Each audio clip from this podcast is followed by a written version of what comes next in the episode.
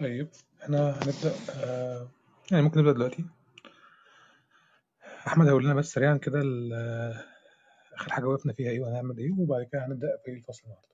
الجلسة هتمشي كالتالي: هنعمل ساعتين، أول ساعة هتبقى دردشة، يعني بنتكلم برضو عن الحاجات اللي احنا زي ما اتكلمنا المرة اللي فاتت، والساعة التانية هتبقى استقبال الناس اللي عايزين يطلعوا ويشاركوا وكده. اتفضل يا أحمد. آه، صباح الخير، مساء الخير لكل الناس. ازيك يا محمد؟ ازيك يا ميلاد؟ آه، نوي. طيب احنا المرة اللي فاتت خدنا أول ثلاث فصول، أو وقفنا عند أول ثلاث فصول.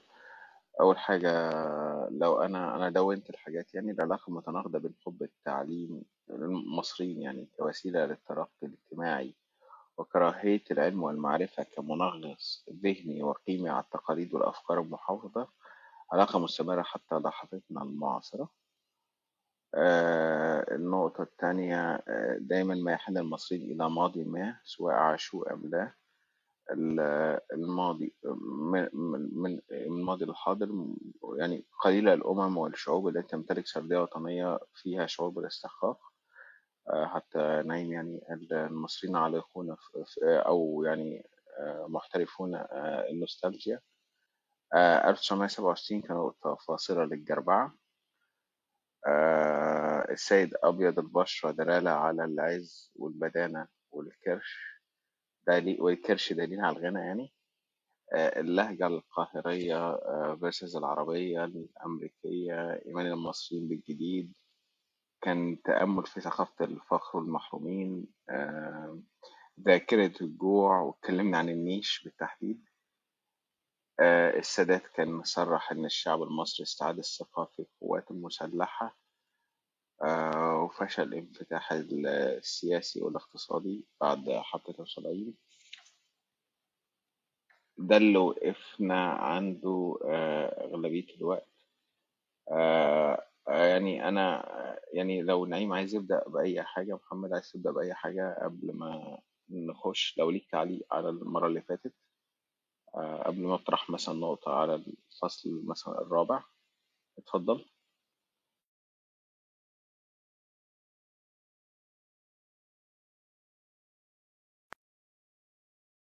لا انا يعني بفضل انتوا لو عندكم اسئله او ملاحظات ليها دعوه باللي بعد كده آه، أبقى شاكر.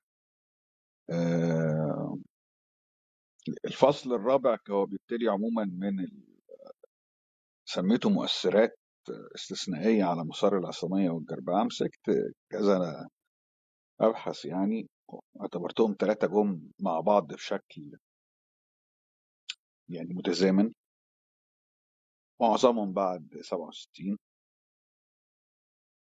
واعتبرتهم آه، يعني كانوا عوامل حاسمة جدا في تشكيل العالم كمان اللي احنا اتولدنا عليه، اللي هي أمريكا مصر. آه زينا زي دول كتيرة جدا في العالم، بس احنا كنا من البلدان ال- وال- يعني اللي عملت ده بدري شوية. آه واعتبار ان ما يحدث في الو- في الولايات المتحدة وطرائق ال- الحياة فيها والقيم المؤسسة للتفاصيل بتاعت مفردات الإنسان فيها هي المعيار الأساسي للجدارة يعني في الدنيا دي، وده مش احنا بس يعني. الحاجة التانية هي ظهور وبزوغ الصحوة الإسلامية في نفس الوقت تقريبا. والحاجة التالتة كانت هجرة المصريين على نطاق واسع لدول الخليج، سواء سواء كانت دول النفط العربي يعني السعودية والكويت والإمارات وكده، أو العراق وليبيا، لأن العراق وليبيا كانوا مهمين جدا بالنسبة للكتلة الأكبر من المصريين في الوقت دوت، بالذات من أبناء الريف ومن الطبقات العاملة. آه، دي الثلاث حاجات آه، اللي انا اعتبرتهم سوا شكلوا ال- ملامح كتير من العالم اللي احنا اتولدنا عليه، خاصة انها كانت مؤثرات يمكن لأول مرة ما تبقاش الدولة ولا الهندسة الاجتماعية ولا الطبقة المهيمنة هي اللي تتدخل فيها بشكل مباشر وهي اللي بتعملها. يعني الحراك الاجتماعي اللي حصل في مصر بسبب الهجرة للخليج العربي دي حاجة عملها الناس بنفسها، ناس خدت مغامرة وسافرت. المصريين عموما في الأصل زمان يعني ما كانوش بيحبوا السفر، ما كانوش بيحبوا الغربة. ناس خدت الريسك وحياتها اتشقلبت خالص، لأنه لأن حصل حراك اجتماعي، لأن الدخول اللي تولدت من فترات عمل مش طويلة قوي في بلدان الخليج العربي عملت نقلات وقفزات اجتماعية كبيرة جدا للناس بمعايير ساعتها، بالذات أبناء المدن الصغيرة، قفزات هائلة يعني. برضو مسألة الأمريكا ده كان شيء جاي علينا من بره، يعني ما كناش معتادين يعني. وده يبان بقى في عشرات التفاصيل يعني، آه اللي هي ممكن يبقى المنتوج بتاعها دلوقتي ان احنا بتبقى نظريه المؤامره من دول طالعه من احد الولايات الجنوبيه في امريكا، تترجم في ساعتين تبقى في مصر على جروبات الواتساب على طول يعني كل حاجه. آه لحد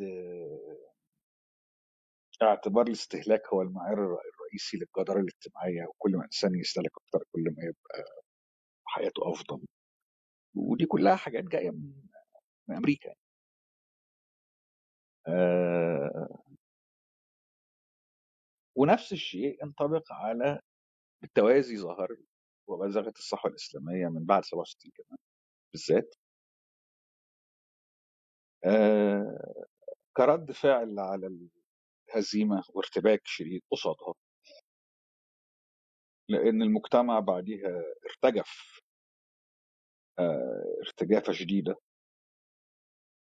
اه خليته يبدأ يسأل نفسه بالأساس أسئلة أخلاقية، يعني احنا صح ولا غلط، احنا اه احنا كنا ماشيين صح ولا احنا من البداية على طريق مش مظبوط، هل إسرائيل هزمتنا عشان هي متمسكة بدينها واحنا لا كده يعني.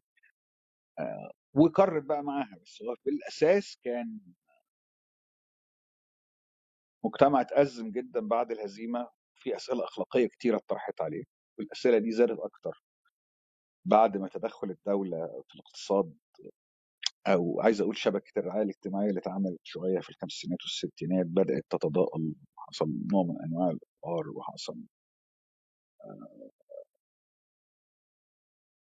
يعني عدم وجود حماية كافية للمنتجين أو الطبقات الكادحة أو الطبقات المتوسطة، الناس اتبهدلت شوية يعني،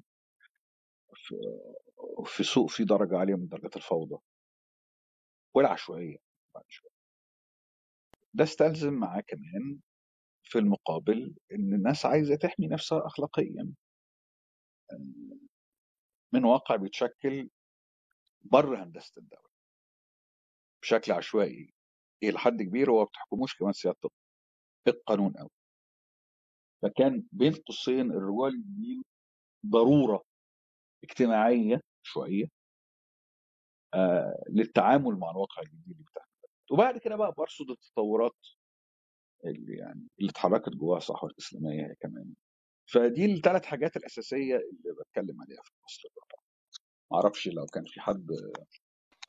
طيب تحب يا محمد نبدأ نمسك اللي هو يعني المصريين والهجرة الأول ولا الأمريكا الأول؟ يعني أنا مدون كذا نقطة آه على الموضوع ده يعني من الكتاب، يعني يعني مثلا خلينا في لو... في إيه الأمريكا الأول باعتبار الشيء الأكثر عالمية والأكثر استمرارا.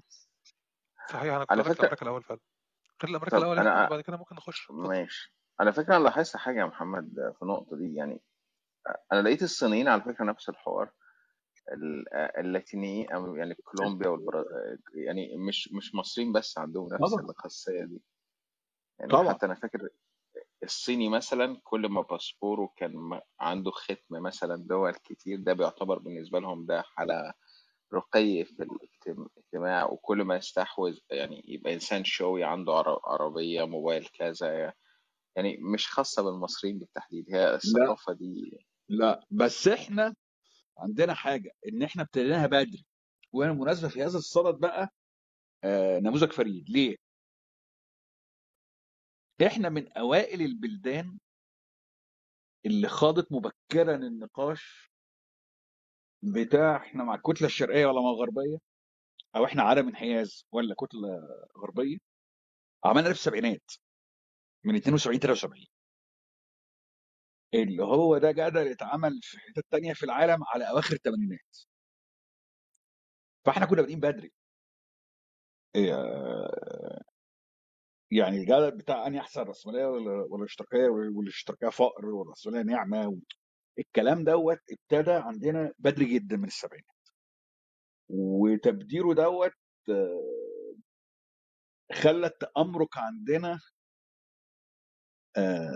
متعمق اكتر، غايص اكتر. كنت انا ذاكر في الكتاب واقع حكاها لي وسيم سليمان، مش وسيم اعز الاصدقاء، هو اخو الراحل عزيز سامر سليمان الله يرحمه. اتقابلنا يعني كنا قاعدين مع بعض في سيدني في استراليا، فهو حكى لي ان هو كان طفل صغير وكان في دعايه لمده ست شهور حوالين ان في منتج جديد اسمه سفن أب. الناس ما تعرفش هو ده ايه بالظبط، اعلانات عن حاجه اسمها سفن أب، وكانت مبهره جدا الناس مش فاهمه ايه بالظبط. فبيقول ان هو وقف في طابور على سوبر ماركت او بقال كبير في الصيف حوالي ساعه، عشان الناس دي كلها مستنيه تشتري الشيء اللي اسمه سفن أب. ساعتها كان السفن أب كمان نازل، كان آه ما كانش لسه بقى ازايز لانه كان مستورد. وبيقول لي ان هو فضل واقف في الطابور لحد لما وصل، كانت العبوات اللي عند الراجل اللي في الثلاجه خلصت، فخدها سخنه ففتحها وشربها عشان يعرف ايه بقى اللي بيحصل، فحرقت بطنه لانها كانت سخنه جدا. آه فبيقول لي ان ده كان اول إن... انكاونتر بينه وبين سفن أب. وخلي بالك ان ده انسان يعني من طبقات وسط عليا في هذا الزمن، يعني كانش يعرف ده ايه. آه فكانت الامريكا من دلالتها ان كان في ظاهره في السبعينات اسمها اطفال السفن أب، دي كانت موجوده حتى في امريكا الجنوبيه بالذات، اللي هو وما اعرفش اذا كان ناس سن معين تتذكر ده ولا لا، ان زمان لو لو طفل عنده اسهال مثلا او عن شويه يكتب له ادويه ويتقال له ويشرب سفن أب. ففي بعض البلدان الاكثر تخلفا والاكثر بؤسا كانوا بيتعاملوا مع سفن أب ان هو دواء. فكان اي طفل عيان كانوا يشربوا سفن أب لحد ما ايه العيال تعيا بجد. ونفس الشيء كان بيتعامل مع دعايات السجاير. ده ما حصلش ابدا في في مصر، اللي احنا لسه برضه عندنا شويه حدود يعني، بس كانت شركه مالبورو تروح على الشواطئ في اندونيسيا مثلا، حاجه توزع السجاير على الاطفال وتصورهم وتعمل بيهم شو كده. آه ف فدي قصه من معلم لبدايه ملامح المساله، ان انت يبقى الكشك اللي في الشارع في خمستاشر منتج وعشرين نوع، فكرة مش موجود في كل حته في الدنيا. طيب إن... انت انت قلت برضه ان ماكدونالدز ودانكن دونتس ليها محلات اساسا زي محلات الفول والطعميه يعني في مصر يعني، وربطتها بنمط الاستهلاك البرتو... البرجواسي، وحاجات زي الهالوين والثانكس جيفن دلوقتي اللي بنشوفها احتفالاتها، وربط... وانت ربطتها بقى بزيارة نيكسون سنة أربعة وسبعين لمصر، او اعتبرتها آه... ما هي زيارة آه. نيكسون حتى كان يوسف القعيد كان عامل الرواية بتاعته بتاعت يحدث في مصر الآن، اللي اتعملت فيلم بتاع زيارة السيد الرئيس، ان ازاي زيارة نيكسون كانت تحول شعبي كمان في المزاج العام آه و... و... وتدشين ان احنا بقينا في في المعايا الامريكية. الناس استقبلت زيارة نيكسون باعتبار ان دي لحظه هيحصل فيها رواج ورخاء اقتصادي وبحبوحه، ان انت طول الوقت انت العهد اللي كده بتاع مصر اللي بعديه كان مرتبط بالذات عند الطبقات الوسطى انه عهد في تقشف.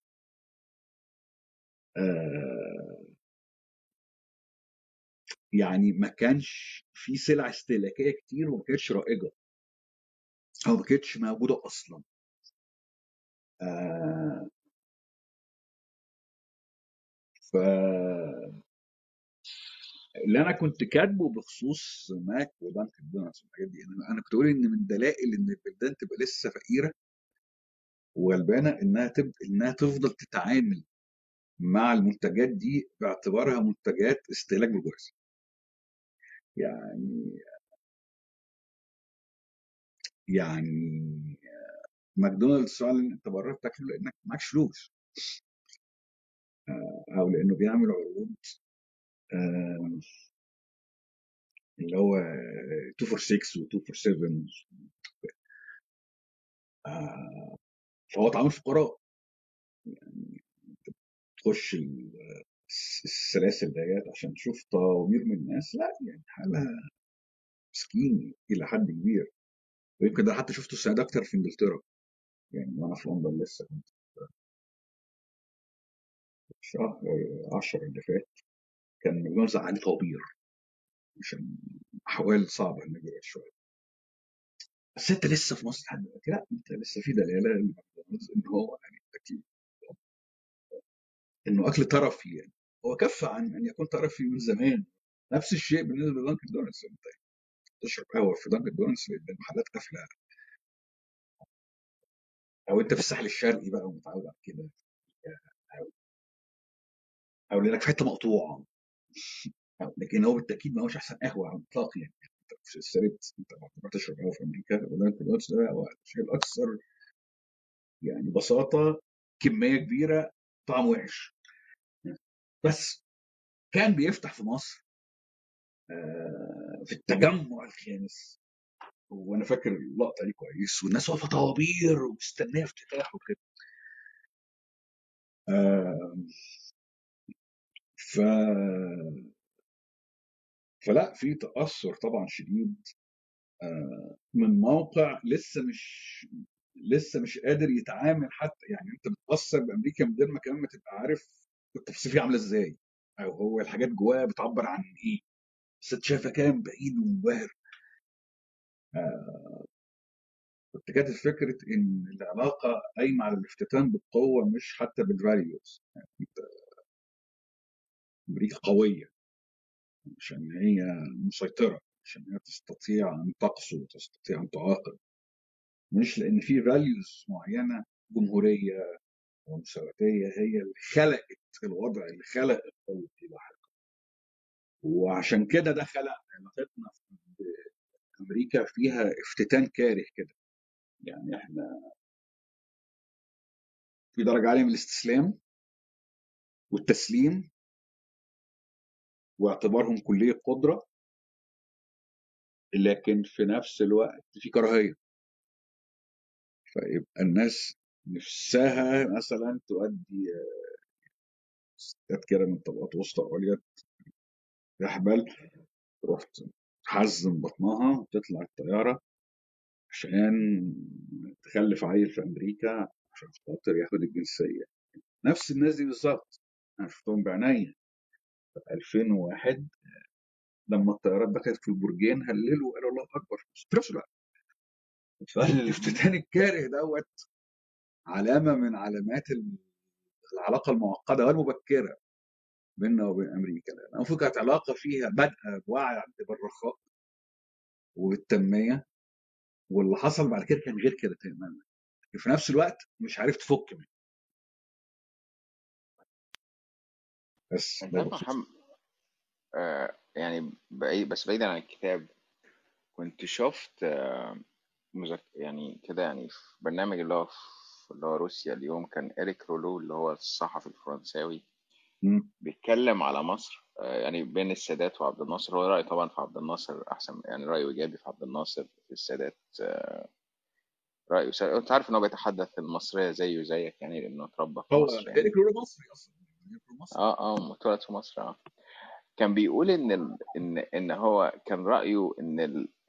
المصريين بعد حرب تلاتة وسبعين وبعد زياره نيكسون كان والسادات جه قال لهم على ال...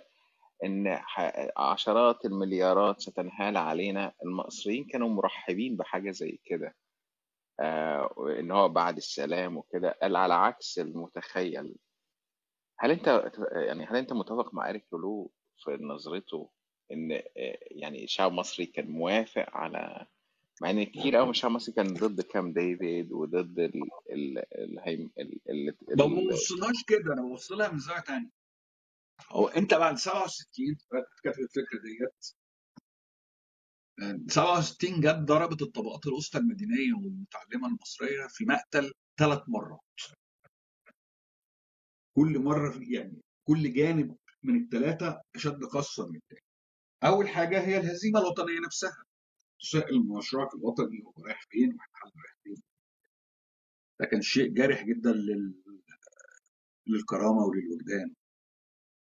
الحاجه الثانيه هي حاجه ليها دعوه بالمصالح الاقتصاديه المباشره، انت نتيجه الحرب ثم الهزيمه ثم ضروره اعاده بناء القوات المسلحه مره ثانيه، ففي تكاليف، التكاليف دي ترتب عليها تكديح وتقشف للطبقات الوسطى ديت.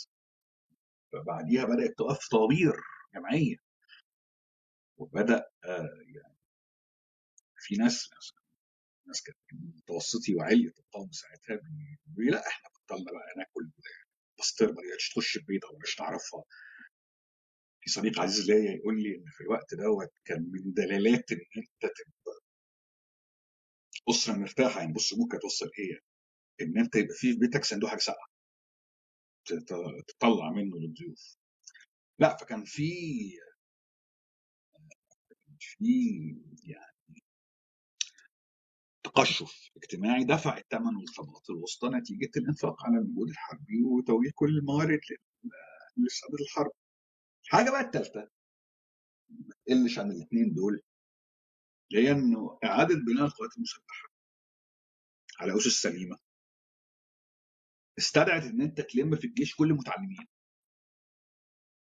يعني احنا حاربنا في ثلاثة وسبعين كويس عشان ده كان جيش المتعلمين، المتعلمين دول اللي بتبتدي من اول لموعد دي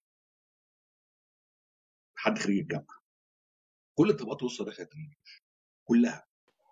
طب محمد الصوت عندك فيه ايكو شويه، اه كده كويس كده احسن، ولو احاول تقول جمله كده كده كويس اه كده كويس ممتاز. اه فبقول لكم القوات المسلحه خدت المتعلمين، لان انت عشان تعيد بناء الجيش مره اخرى تخوض بيها معركه في فتره مش طويله، انك بتبتدي تقريبا كنت من الاول.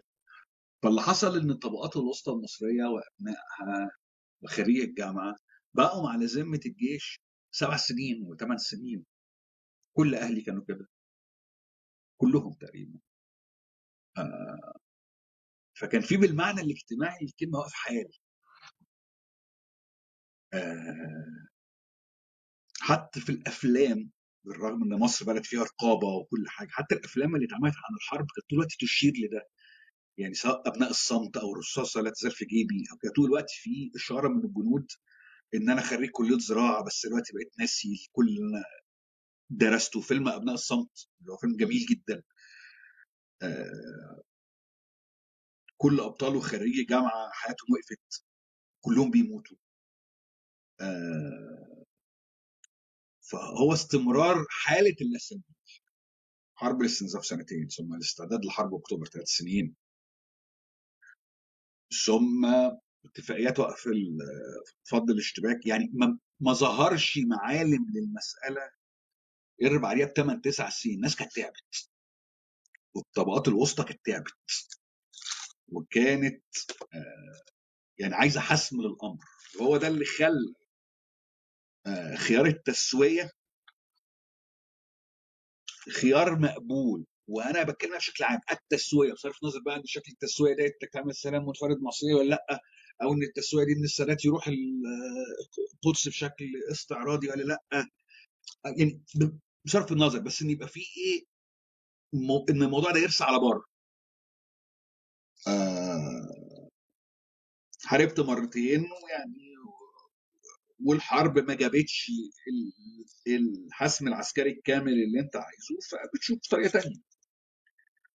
آه فاعتقد ان هو دوت المفتاح الاساسي للتعامل مع الحقبه بتاعت النص الثاني من السبعينات بقدر من الارتياح، اللي هي فكره ان احنا بقى نبتدي بدايه جديده، انه انه ان احنا منهكين، آه وان الخيارات اللي في العموم كانت مرتبطه بالدوران في الفلك السوفيتي خيارات جابت لنا افقار والام. فما تيجوا بقى نشوف تاني كده يعني. طيب بعد كده ممكن نتكلم على الصحة والنعيم. صح، الصحوة يعني كانت في الفترة دي كضرورة كضرورة بقى، سواء إن هي سياسية أو اجتماعية اجتماعية تربوية. الفترة دي أنت بتتكلم على منج... على مجتمع تعب هلك تماما، محتاج يقف، يعني محتاجين إن احنا نقف شوية كده نشم نفسنا عشان نعرف احنا واقفين فين. مظبوط. وحاجة تانية إيه، أنا خلي بالك إن الصحوة وراحت، لو هنتكلم على السبعينات تحديدا، آه، انت آه، هزيمه الصين هزيمه تقيله على الوجدان قوي قوي قوي قوي يعني. شوف انا بقول كام قوي يعني، جدا لخمت جدا. اه لخمت يعني يعني يعني لخمت الناس. وانا رايي ان ان هزيمه سبعة وستين عادي جدا انها تطلع بعديها بسنه ناس تقول فئه كفره يعني، بالبلدي كده، احنا انتوا عملتوا فينا ازاي كده يا كفره، ويا كفره بمعناها الديني ويا كفره بمعناها الشعبي بس. آه ده على المستوى السياسي. على المستوى الاجتماعي، آه ما هو الهزيمه ليها اثر ان الدوله فكت وقدرتها، وكمان زي ما كنت بقول فكره ان انت بتصرف على الحرب، آه وشرعيه النظام اهتزت، فجهود التنميه بدات تبقى اوحش. ده فضلا ان انت من الستينيات ما انت وارث ازمات، لان الخطه الخمسيه الاولانيه ما نجحتش، ما حققتش المستهدف منها، او حققت المستهدف في بعض القطاعات وبعض القطاعات الثانيه لا. فكان في شبه الفوضى يعني، شبه فوضى اقتصاديه جه لب... لبسنا وراها سبعة وستين، فلا فكان الاداء الاقتصادي زي الزفت. كل ده خلى دخل الدوله المصريه عموما من طور انها عندها مشروع وطني للتنميه لطور الابقاء على الدوله والحفاظ عليها من الانهيار، اللي احنا بالمناسبه نسبه نسبه بس نسبه شويه انا اقف مكاننا شويه ماشي شويه دلوقتي صحيح و... فبننهار نهار الاخر كويس. فالنمط ال... دوت اثره بقى الاجتماعي ما اقولكش، لانه لانه لو انت كان عندك سياده قانون بنسبه ثمانين بالمية وبتشتكي انها ان ال عشرين غايبه، وانك تضطر احيانا تدفع رشوه مثلا للموظف، لا بعد شويه بقت طبيعي انك تدفع رشوه، ده العادي. آه ان في هجره من الريف للمدينه، الناس بتروح تعيش في احياء مبنيه على عجاله، مبنيه بشكل اهلي بدون تخطيط، عشان معاش فلوس غير كده، وعشان ما فيش فرص عمل الا في القاهره او في المدن الكبيره. ومجتمعات عمرانيه بتتاسس، ناس ما تعرفش بعض، ومفيش اي مشروع انساني يعني حضاري لجمعهم. فدي كانت عيشه قاسيه يعني، عايزه عاصم اخلاقي يعني. اه الناس لازم تقول يا رب على دي، والناس لازم تحمي بناتها، والناس فاهم قصدي. ده خلى في طلب اجتماعي على الانضباط الديني، باعتباره هو اللي هيحوش شويه ما بقى في امل بعد كده لاي حاجه يعني. احنا بنصبر دلوقتي عشان نروح لاي حاجه بعدين يعني، يبقى في اي تصبيره كده، حاجه توقفك على رجلك لو احنا محتاجين حاجه توقفنا.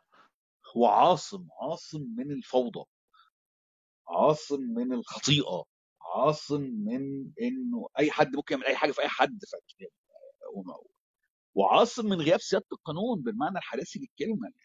وانت لما لما تبقى لما سياده القانون تبقى بعافيه، بنضطر نراهن على اخلاق بعض يعني، بنضطر نراهن على ورع بعض. يعني انت في التحليل الاخير يعني في الاوضاع اللي احنا عايشين فيها بقالنا عشرات السنين، عايز اقول لك ان لولا الناس في مصر بتخاف ربنا شويه كان يتكلم بعض حرفيا، مفيش ما يمنع من ده خالص يعني. فده على مستوى الضروره اللي ظهرت لها الموضوع في اللحظه، لكن دي كانت البدايه. بعد كده حصل حاجه تبدا تحط الصحوه الاسلاميه في رايي في جانب سلبي، وهو ان هي اللي سيطرت على مفردات الخطاب العام في مصر كلها الثمانينات والتسعينات لحد دلوقتي. لا مش حد دلوقتي، انا رايي ان بعد يناير الموضوع اتغير، بعد يناير بس اثرها موجود يعني. اه طب اتفضل. لا هو اثرها موجود لان احنا مصر دي بلد كبيره هيفضل فيها تيار اسلامي عادي، دي سنه الحياه، مصر هيفضل فيها تيار اسلامي، احنا مصر فيها مية مليون. الشيخ الشعراوي كان ليه جمله حلوه كده بيقول لك جاي على مصر في منك كتير، اللي هو ايا كان اللي انت رايح مصر عشان تبيعه وفي هناك حد بيبيعه قبلك عادي. ده يعني ده انا عايز اقول ان مصر دي لم يسمح فيها بالنشاط الشيوعي والاشتراكي غير ثلاث سنين ما بين اتنين واربعين وخمسة واربعين، قبل كده هي جريمه، بعد كده هي جريمه جريمه يعني تخش السجن بسببها. الثلاث سنين دول اللي اتسمح فيهم في اثناء يعني بعد معركه العالمين لحد انتصار الحلفاء في الحرب العالميه الثانيه، الثلاث سنين دول مخليه يعني سبب ان الاثار في مصر ده موجود لحد دلوقتي ولو بنسب ضعيفه، فما بالك يعني يعني اكيد التيار الاسلامي سيظل موجود. المهم آه فعوده مره اخرى السيطره على المفردات بتاعه الخطاب العام في مصر، في بلد بقى ايه قاعد الامور بتتدهور، صحه بتتدهور، تعليم بيتدهور، حكم محلي بيتدهور، وفي نفس الوقت مفردات الجدل بيحددها التيار الاسلامي بدون اي اشتباك جدي برنامجي نظري فعال مع التدهورات اللي شغاله خمسة وعشرين تلاتين سنة يا بابا. يعني احنا المفروض نسال نفسنا، ما انا الاسئله اللي احنا طرحناها في ألفين وحداشر ديت ولا طرحناها دلوقتي ولا بنطرحها دلوقتي ما بتطرحش ليه من الثمانينات؟ ليه؟ يعني يعني يعني ليه؟ وعشان كده انا بقول لك ان احنا بعد ألفين وحداشر الدنيا فرقت. على فكره الناس قبل ثوره يناير ما كانتش بتتناقش في تفصيل شأن العام قوي اصلا، يعني ما كانش في حاجه اسمها ان ناس كتيره حتى بالرغم من القمع وبالرغم كل حاجه تبقى مثلا مهمومه بطريقه بنى الكباري غلط مثلا او بالعداله الضريبيه، ما كانش ده المطروح في الوقت ده. الدعوه الاسلاميه كانت مهيمنه بمفرداتها على الخطاب العام بدون اشتباك مع الشأن السياسي خالص، وده كانت صيغه اتعملت مع السادات واستمرت طول عهد مبارك، اللي بموجبها يعني بقى في نوع من انواع التسامح مع وجود يعني التيار الاسلامي مثلا باعداد مليونيه. ففي ناس تقول لك لا ما كانش في تسامح، ده كان بيحصل كذا وكذا وكذا وكذا. لا طب اتفضل اهو اديك شفت الوقت لما بقاش تسامح حصل ايه. ده طول السبعينات والثمانينات والتسعينات والالفيه أربعين سنة دول على فكره اللي بتقوم فيهم دول وبتتهد عادي يعني يعني المانيا الشرقيه عمرها اقل من كده مثلا. خلال ال أربعين سنة دول لا في صيغه تعايش تصل الى مستوى تقسيم الادوار مع ضربات تاتي من وقت لاخر لضبط الايقاع. الدوله في مصر بتضرب اي حد بما فيها نفسها عادي يعني آه... لحد ألفين وحداشر انا شبه غيرت المعادله وسيست الجميع وخدت الاهتمام بالمستقبل المادي والمصير السياسي والتفصيلي اكثر يعني اكثر حماسه. ف دي دي فيز اللي هي بتاعت الثمانينات اللي هي السيطره على المفردات. التسعينات بقى التعايش، ان انت خلاص انك بتتعامل التسعينات وبعد كده انك بتتعامل ان هو ده العادي، وبينما بتتعامل على ان هو ده العادي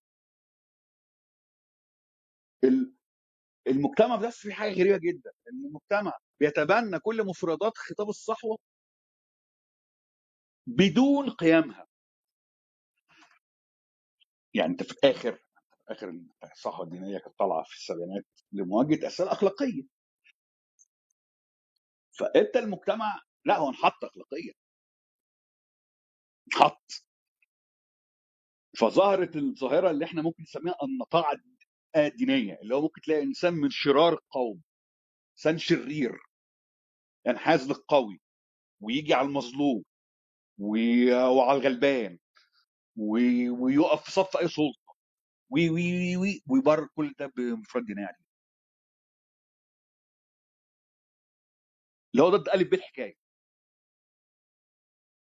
ده صيغه التعايش، ان انت المجتمع تعامل ازاي مع هيمنه الصحوه، انه خد كلامها، خد مفرداتها، خد لغتها، واتكل هو على الله بقى ايه بمعرفته. ليه؟ لان في الاخر سلوكيات الناس لما يقولها دي بنت للشروط ماديه. ما اصل انت لو في شرط مادي بيخلي الموظفين ياخدوا رشوه، هياخدوا رشوه.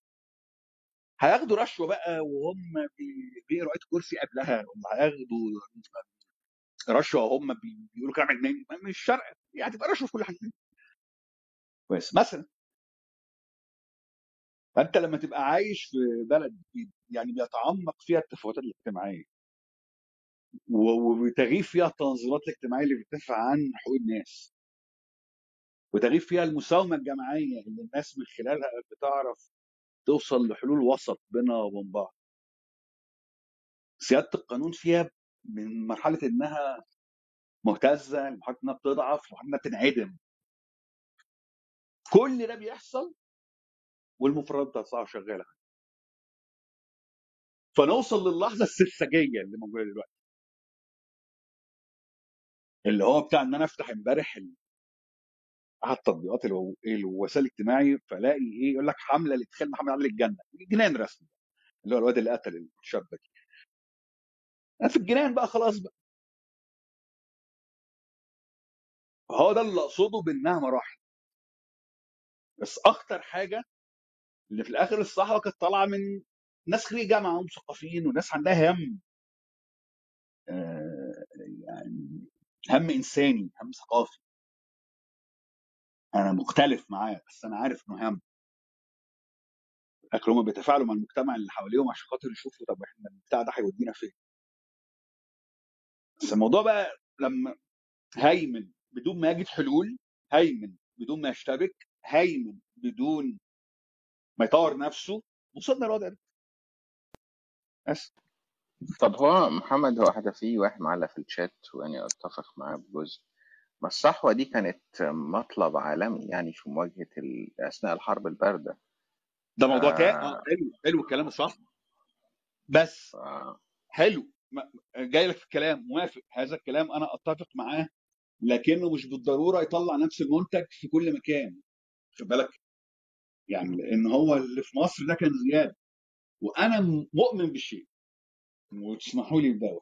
انا رايي العوامل الدوليه مهمه، الايرادات الدوليه مهمه، لكن مصر مكان كبير ما فيش ظواهر كبيره فيه بتحصل وبتستمر بدون ما يبقى ناتج لتفاعلات ومطالب داخليه جوه.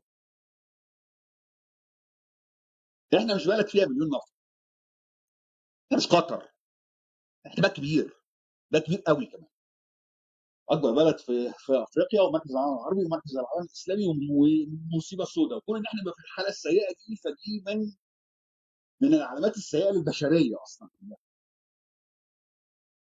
فاحنا م... م... اه الشرط الدولي مهم، لكن احنا عمر ما في حاجه عندنا هتبقى موجوده الا لان في اسباب داخليه عايزه محتاجاها. ولكن تفاعلا مع هذا الكلام اه طبعا الصراع مع يعني وزي ما كنت بقول ان احنا مبكرا خرجنا من المعايير السوفيتيه ودخلنا في المعايير الامريكيه، وده كان طالب طبعا يعني يعني تعميق وجود الصحوه الاسلاميه او تراث الاسلام السياسي عموما كان جزء من البروسيس ديت، خاصه انه انه في السبعينات بالذات الحرب البارده اشتدت جدا، افغانستان بالذات واللي مصر عملته في موضوع افغانستان ده مالوش زي يعني يعني الناس موجود ده في الكتاب. لا هو انور السادات كان بيجيب قاده المجاهدين الافغان اللي هم مقسومين بعد عشرين سنه الارهابيين، جيبهم وصار معاهم وقلنا احنا معكم بكل ما في الاسلام من قوه، ماتشات الاهرام مايو ثمانين مع دعم مالي دعم عسكري، وعشرات الالاف من الناس اللي سافرت من مصر اللي ما ينفعش ده يتم بدون تغطيه امنيه، لان انت عشان يسافر من مصر عشرات الالاف، فالعشرات الالاف دول بيتم اختيارهم او بيتحركوا وسط حاضنه فيها مئات الالاف، والحاجات دي ما بتتمش في مصر الا لو الدوله عايزاها. والدليل اللي هيجي الوقت لما تبقى مش عايز ما بيحصلش. ليه؟ بس فطبعا العامل العامل الدولي ده كان عامل مهم في تشكيل الاجنحه السياسيه والعسكريه وبلورتها، لكن كظاهره اجتماعيه لا. اجتماعيه الموضوع كان كده. يعني انت شايف يعني يعني هزيمه سبعة وستين يعني ك ك كهزيمه ادت يعني يعني هي هزت شرعيه النظام السياسي في الوقت ده. هزيمه سبعة وستين دمرت مشروع التحديث العربي كله، مش مصر بس. خلصنا على نفسنا وعلى اللي حوالينا، لان مصر بتقود المنطقه دي فعلا. يعني الموضوع مش يعني الموضوع كبير جدا يعني، والتعامل معاه بخفه هو نوع من انواع دفن رصف في الرمله يعني. وما تعافيناش منه لانه كان المفروض الوضع الطبيعي انه بعديها تحصل تغيرات جذريه ومراجعات جذريه للوضع وللمشروع الوطني في الوقت ده، وده ما تمش. اعتبرنا ان لا صلح لا تفاوض لا اعتراف كافيين، وان لا صوت لا يعلو فوق صوت المعركه، والسلام عليكم. طبعا الحصاد كان مر بعد كده. طب هو انت كتبت انه مثلث السبعينات الانفتاح، الأمريكا، والهجرة للخليج. بالصح. طيب. بالصحوة كمان الأربعة. والصحوة. يبقى كده مربع. الانفتاح الاقتصادي كان الانفتاح كان هو الإطار اللي بتتحرك جواه الحاجة، لأن في الآخر أنت السياسة الاقتصادية للبلد أو أو تصور طريقة التنمية هي عاملة إزاي، هي اللي من جواها بتتحرك الظواهر. يعني انت ما انت الامريكا حصلت ليه؟ عشان خاطر انت عملت سياسات اقتصاديه واجتماعيه جديده. السياسات الاقتصاديه والاجتماعيه الجديده ديت جزء منها حلت وعادت فك وتركيب منظومه العمل والعمال والسفر بره. لما ده حصل كان محتاج إعطاء وتعاطي أيديولوجي وفكري مع الظواهر الجديدة اللي هي ظاهرة الصحة وهكذا. في الآخر يعني المؤمن الاقتصاد هو محرك التاريخ. آه. آه. فالانفتاح تقدر تقول إن هو لو إحنا اعتبرنا إن الصحوة ضلة والأمريكا ضلة والهجرة للخليج ضلة لمثلث، فالصحوة فالانفتاح أو السياسة الاقتصادية الجديدة بعد ثلاثة وسبعين اعتبرهم الفراغ اللي جوه المثلث ده اللي بيربط ما بين الأطراف.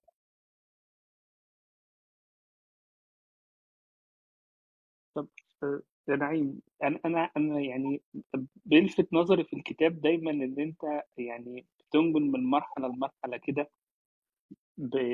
بنتائجها، بس انا لفت نظري برضو في الكتاب في المرحله ديت بتاعه السبعينات والثمانينات والتسعينات هي فكره وجود حاجتين لما نبص عليهم من بره نلاقي الموضوع فيه تناقض، ان المجتمع بتمشي فيه الأمريكا من ناحية وبتمشي فيه الصحوة من ناحية تانية.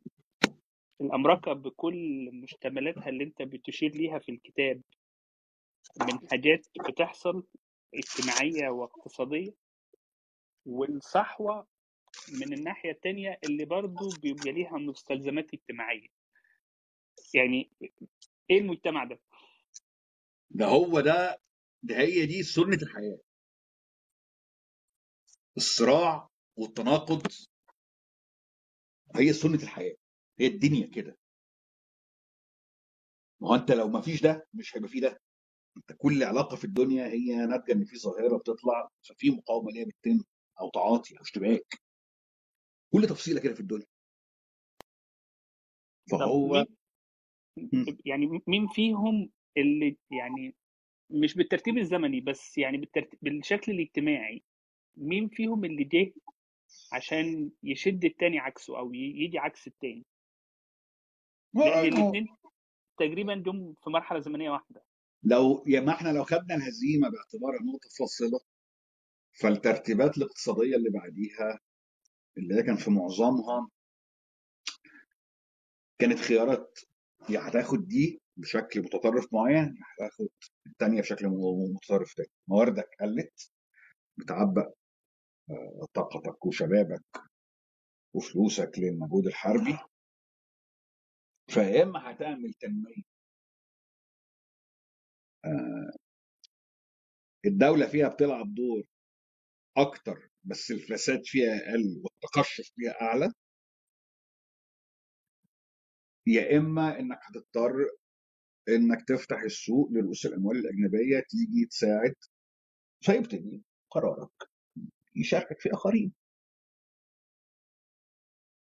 فأنت فدي خيارات، تاخد خيار، الخيار بيطلع منه خيارات، يعني بيطلع منه نتائج.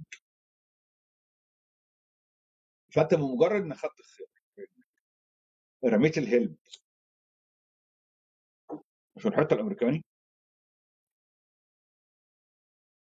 ولما خدت الخيار بانه الصيغه اللي فشلت بتاعت حلف قوى الشعب العامل النصريه ديت لصالح ان الدوله هتقودها برجوازيتها البيروقراطيه والافتتاحيه اللي هي بقت بعد كده رجال اعمال او انتربرنور بقى بلا بلا بلا كده،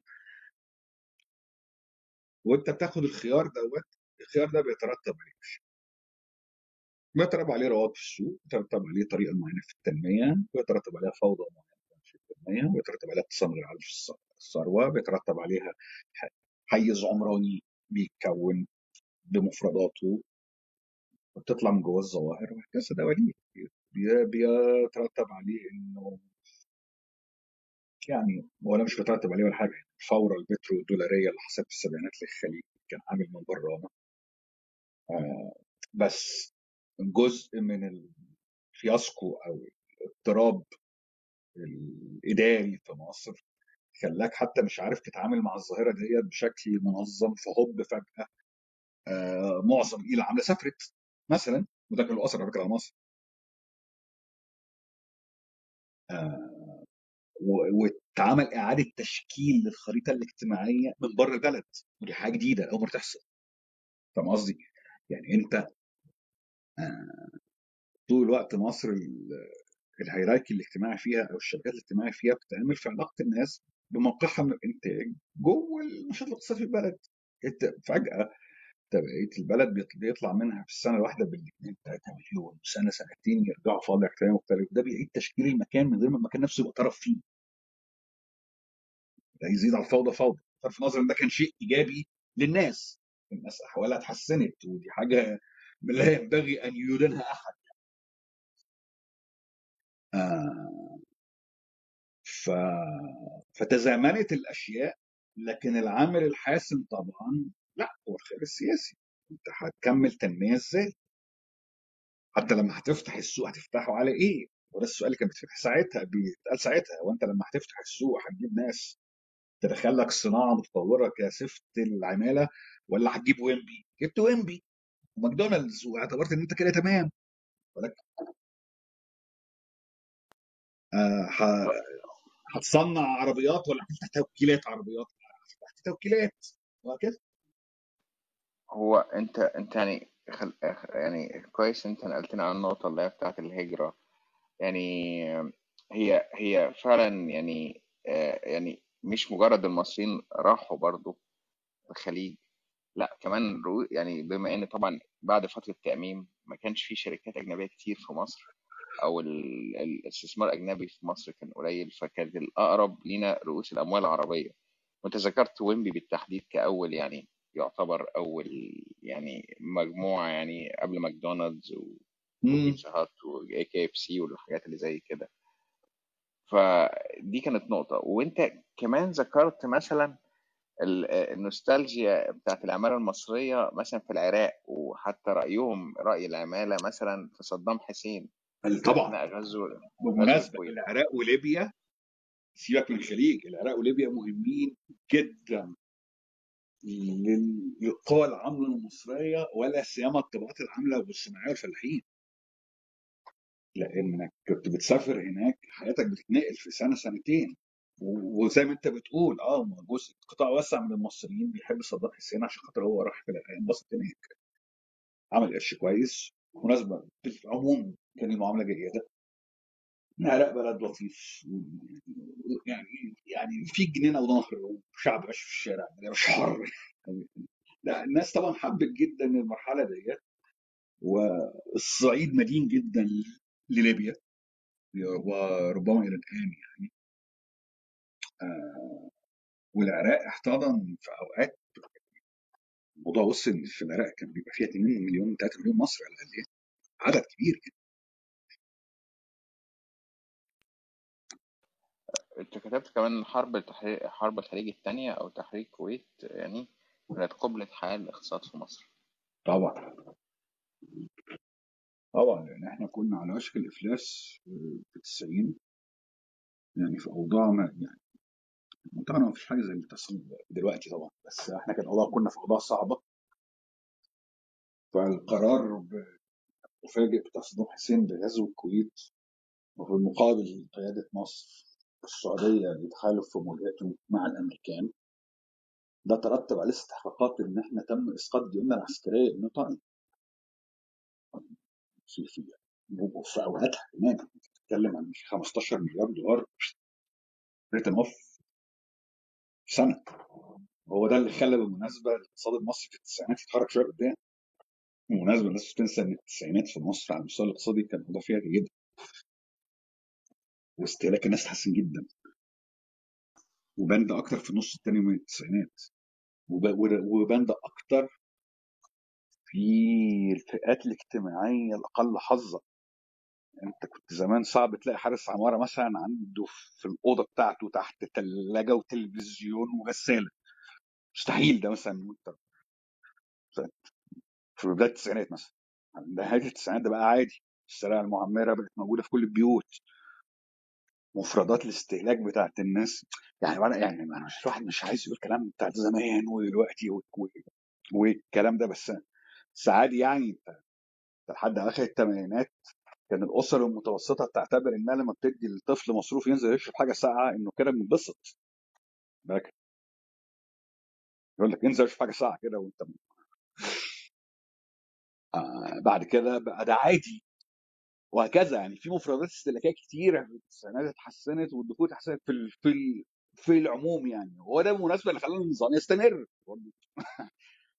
والوضع كان سيء في التسعينات في الثمانينات، ليه بقى ادينا كمان في التسعينات وبعدين مدخل نفس عشر سنين كمان في في ايه الالفيه؟ لان الحاله ما كانتش حاله يعني انحدار تام، لا في صعود ونحدر صعود ونحدر. انا دلوقتي احنا فاضل اربع دقايق على الساعه الاولانيه انها تخلص، صح؟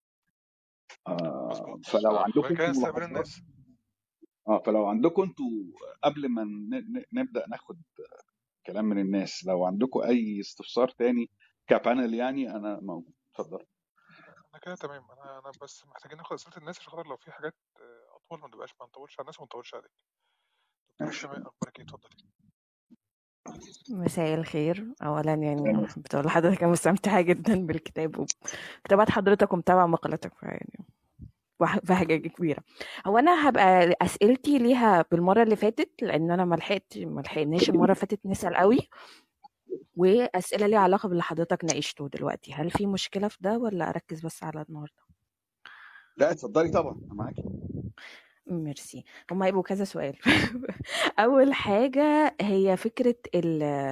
كان أول حاجة خالص موضوع هنرجع طبعا أول حاجة اللي هي موضوع التعليم، إن التعليم في مصر أما حضرتك وضحت كان أقرب ما يكون لفكرة الاكتساب، يعني هو مش حق هم استخلصوه، هو حاجة هم اكتسبوها سواء عشان تسهيلات محمد علي أو فكرة وجود ال...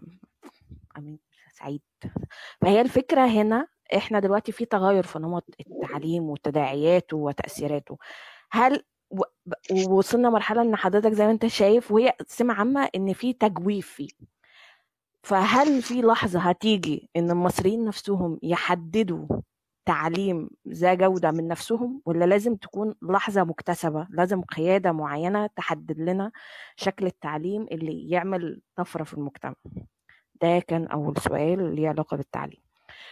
تاني سؤال هو ليه علاقة بالتحديث الاقتصادي. حضرتك وضحت نقطة بتاعت إن التحديث الاقتصادي في مصر إحنا لحد دلوقتي مش عاملين مش عاملين فكرة التراكم الرأسمالي، يعني إحنا ما عندناش تراكم زي أغلب الدول الصناعية، أو حتى تراكم بيتم بناؤه على أسس شبه الدول الصاعدة، حتى شبه الهند وقبلها الصين وكذا دولة. ف وبرضو في نمط ملاحظ، يعني كان في مرة كنت قريت حاجة عادلي، مش فاكرة حاجة عادلي كده، كان بيتكلم على آه عمرو عادلي، كانت حتة كده مفتتح بيها مقالة عن آه حاجة في الثلاثينات اتكتبت في مصر، ان ازمة الاقتصاد المصري هو اعتماده على القطن كمؤثر، وان احنا كده بنعتمد على العملة الخارجية بشكل كبير، ولازم نغير نمط الانتاج وخلاف. احنا حرفيا شبه في نفس الحالة، يعني احنا قربنا نخش على مئة سنة وما قبلها وما بعدها ولسه في نفس الحالة. فهل صحيح. كل يعني اه فهل الضغوط الكبيرة اللي موجودة دلوقتي اللي ما فيش مثلا حرب اللي هتيجي تنقذنا منها هتقدر تغير نمط الانتاج ده؟ يعني كل الناس بتقول طب لا لازم نغير ولازم نعمل تصنيع، ولا يبقى تصنيع للداخل ولا تصنيع للخارج، هنفضل في نفس الديلما ولا في مؤشرات لان احنا نخرج من هذه الحاله؟ ده كان تاني سؤال. اوقف دول واكمل الاثنين التاني. خلي بالك يا معاك كراسه وكاتبه، يعني في بص في كراسه. اه ما انا عشان كده طب بقول لك ايه، تحب ايه اقول لك على الاثنين دول الاول؟ اه تمام ماشي. طيب انا هربطهم ببعض. بص يا ستي، اللي حصل في مصر في القرن التاسع عشر وده حصل في بلدان كتير منها اليابان، بصراحه مثلا هم نجحوا واحنا ربنا ما وفقناش، يعني هو ما يسمى بالتحديث من اعلى، او بيتسمى التحديث الدفاعي، اللي هو قايم على ان احنا خلاص بنخش في نمط الانتاج الراسمالي العالمي، بنندمج جواه، وده شيء خارج عن اراده اي حد، وبالتالي علينا ان احنا يبقى عندنا جيش قوي. الجيش القوي دوت يحمي السياده عشان خاطر لما نندمج في النظام الراسمالي العالمي نندمج فيه بشروطه. وعشان كده لما بتبتدي المسألة بتبتدي مع محمد علي بأنه بيعمل جيش. أول حاجة نفس الشيء حصل في اليابان، نفس دولان كتير عملت، على أساس إن أنت لو تناقضت مصالح الرأسمالية الوطنية عندك مع المصالح الدولية والموضوع وصل لمرحلة الصدام انتصر. مشكلة التحديث الدفاعي عندنا إن إحنا اتهزمنا إنه يعني إن عملنا جيش والاحتلال جه كويس. لكن هو التحديث الدفاعي عموما عندنا من اعلى، وده كان عادي. انت بتتكلمي على بلد خمسة وتسعين بالمية منها فلاحين، سبعة وتسعين بالمية من السكان او اكثر اميين تماما، ثمانية وتسعين بالمية كمان اميين تماما تماما. وبالتالي لازم الدوله اللي هي مجمعه وسائل الانتاج في ايديها هي اللي تاخد المبادره في العمليه دي. السؤال هو ما انا مش سنه ألف وثمانمية وأحد عشر دلوقتي، احنا تقريبا عدى مئتين سنه، وينفع ابقى في نفس المحطه؟ او لو انا في نفس المحطه يحصل نفسي ليه؟ ليه لحد دلوقتي ما زال التحديث من أعلى؟ ليه المبادرة بتيجي من الدولة؟ المجتمع فيه من الموضوع ده، بالرغم ان المجتمع دوت لا نسبة المتعلمين فيه زادت بصرف النظر عن الكواليتي بتاع المسألة، بس هي زادت. رأيي ان الإجابة عن السؤال الأولاني والتاني كمان ليه دعوة بقد ايه المجتمع نفسه متنظم. تنظيم المجتمع في مصر شديد الرساسة بشكل يشل. يشل مش معنى ان انا اتشل من الزعل، لا، يشل بمعنى انك مش قادرة تعمل حاجة. آه يعني انا مش عايز اضرب امثلة تافهة، بس المشهد المعتاد انك بتخش مدخل عمارة تلاقي فيه خمسة وثلاثين ماسورة مواسير، ما ماسورة مواتير، كل واحد عنده ماتور، والمواسير كده جنب بعض كده. الناس مش عارفه تتفق تعمل ماتور مشترك، الناس مش عارفه وبيخسروا سوا طبعا. فلو انت على مستوى التنظيم على مستوى العماره بالمستوى دوت، فقالك على مستوى المجتمع عمل ازاي؟ مستوى التنظيم الاجتماعي في مصر شديد التضعضع والبؤس. انت محتاجه يبقى عندك عشرات النقابات، محتاجه كل شيء في البلد يبقى فيه روابط وتنظيم عشان يقدر يتفاوض مع بعض، عشان يقدر يخلق ثقافه من جواه ويخلق رؤى من جواه، عشان الرؤى دي تناقش وتتفاعل وتطلع مخرجات، ولا مش حاصل. في مصر عندنا حدود التنظيم الاجتماعي مرتبط بالسلطه، بمعنى السلطه بمعنى اجازه المهنه، يعني ان نقابه الاطباء عندنا عشان هي اللي بتحدد مين دكتور ومين مش دكتور، نقابه المحامين عندنا عشان هي بتقول مين محامي ومين مش مش محامي. ده مش كفايه، ده شيء سطحي.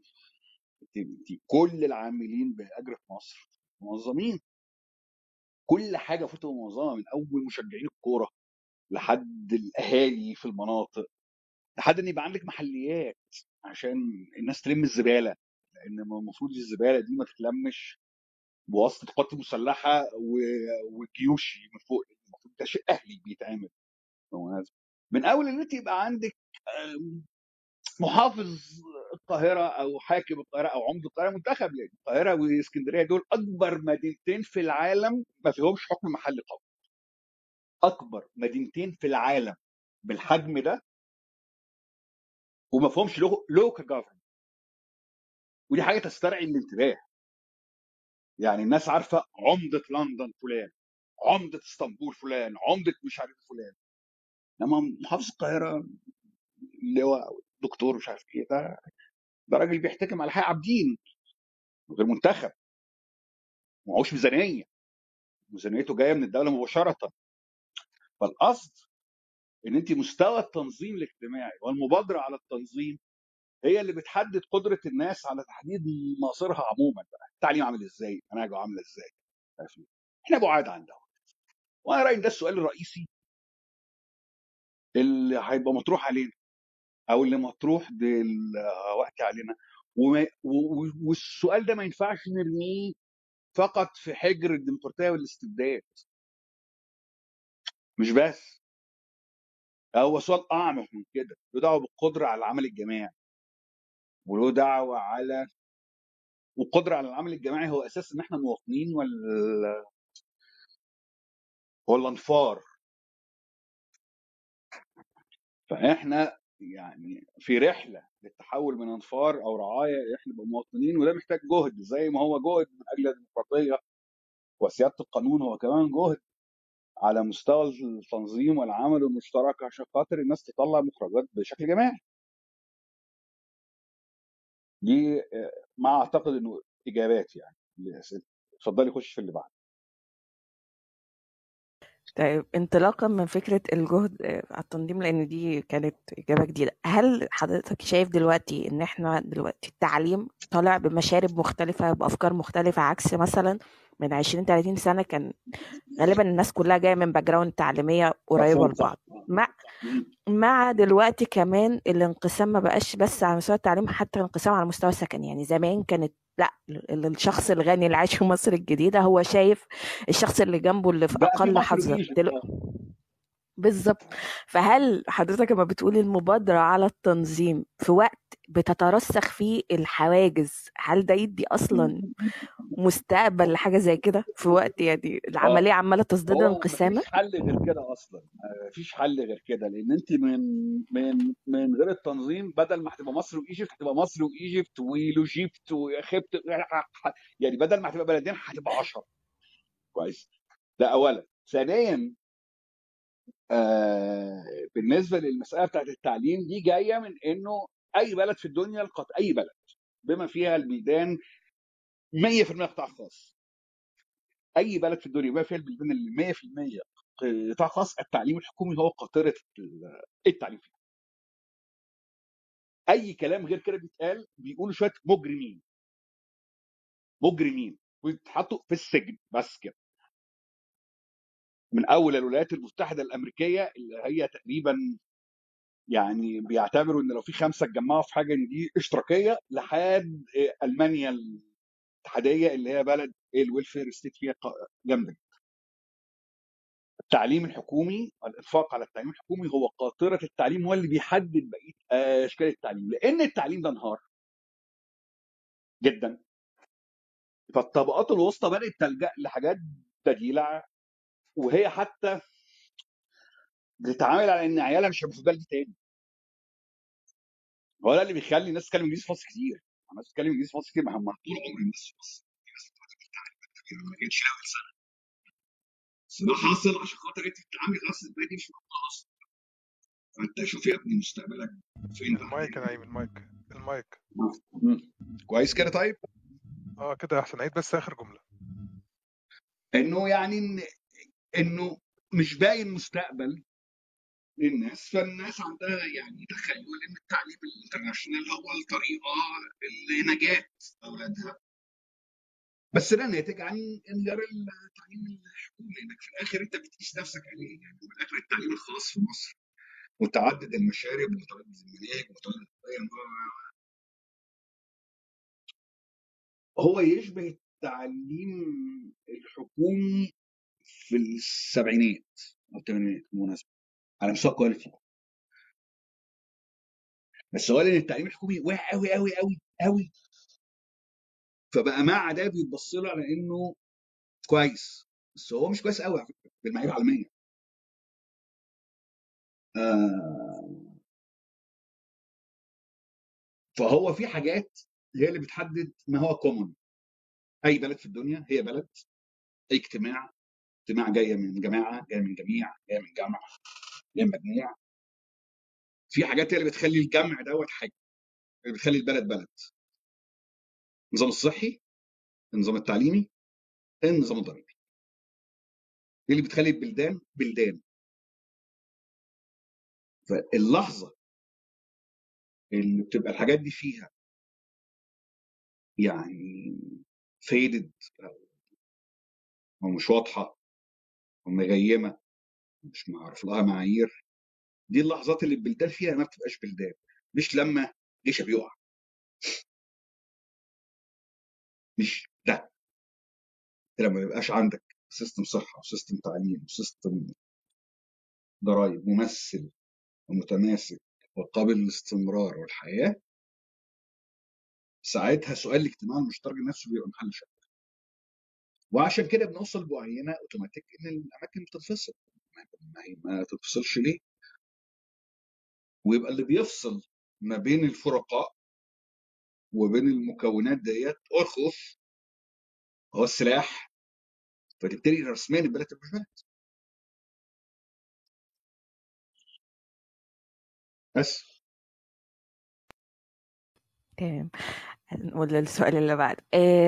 احنا دلوقتي كان حضرتك اشرت لفكره ثقافه عند المصريين واخدينها من العقل الجمعي، فكره ثقافه الجوع، ان احنا ده ممكن خلى عندنا نمط ال... يعني شكل من اشكال الانتاج عندنا مش بي... مش انتاج حقيقي. احنا احنا المصريين بيدخروا اكتر ما بيستثمروا، فهل احنا مقابل اللي بيحصل دلوقتي في كل الضغوط الاقتصادية على المصريين اللي أغلبها وقع الطبقات الوسطى، في أمل أصلا أن هذا الشكل من أشكال الاقتصاد عندنا أو في الفكر بتاعنا تتغير، ولا هنستمر على نفس المنوال؟ بالعكس احنا ممكن نروح لحاجة أسوأ. وده مرتبط بسؤال تاني هسأله مع بعض عشان ما, ما, ما بقاش مكررة، ان حضرتك أشرت دلوقتي لفكرة التكديح اللي كان بتحصل للطبقات الوسطى في مصر في سنة سبعة وستين. هل احنا في لحظة مشابهة؟ ولو احنا في لحظة مشابهة في الوضع الحالي ده هيترتب عليه ايه؟ فدول السؤالين اللي هم لقد بعض، وبعد كده ليا سؤال اخير عشان اقفل. ماشي ماشي. آه بالاشارة بس لمسألة ثقافة الجوع اللي انا كنت كاتب عنها، انا كنت قصد آه بيها انه ان احنا ما تجاوزناش ميراث الفقر الجمعي اللي احنا جايين منه عبر مية وحاجة سنة. آه اي بلد مسك نفسه، يعني الجملة بتاعت ما تنساش اصلك احنا ما بنقولهاش عشان قصر نرسل على بعض، احنا هي بتتقال في كل البلدان عشان خاطر نبقى عندنا سردية عن احنا كنا مين واتطورنا ازاي، فاحنا فين دلوقتي عشان نبقى فين بعد كده. لأنه بالذات لما يبقى التاريخ بتاعك فيه كثير من الأخطاء وفيه كثير من المحن، نسيانه ونسيان الأخطاء والمحن دي بيترتب عليها إنك هتكررها تاني، وده اللي بيحصل. طبعا ثقافة الجوع عندنا مرتبطة بإيه؟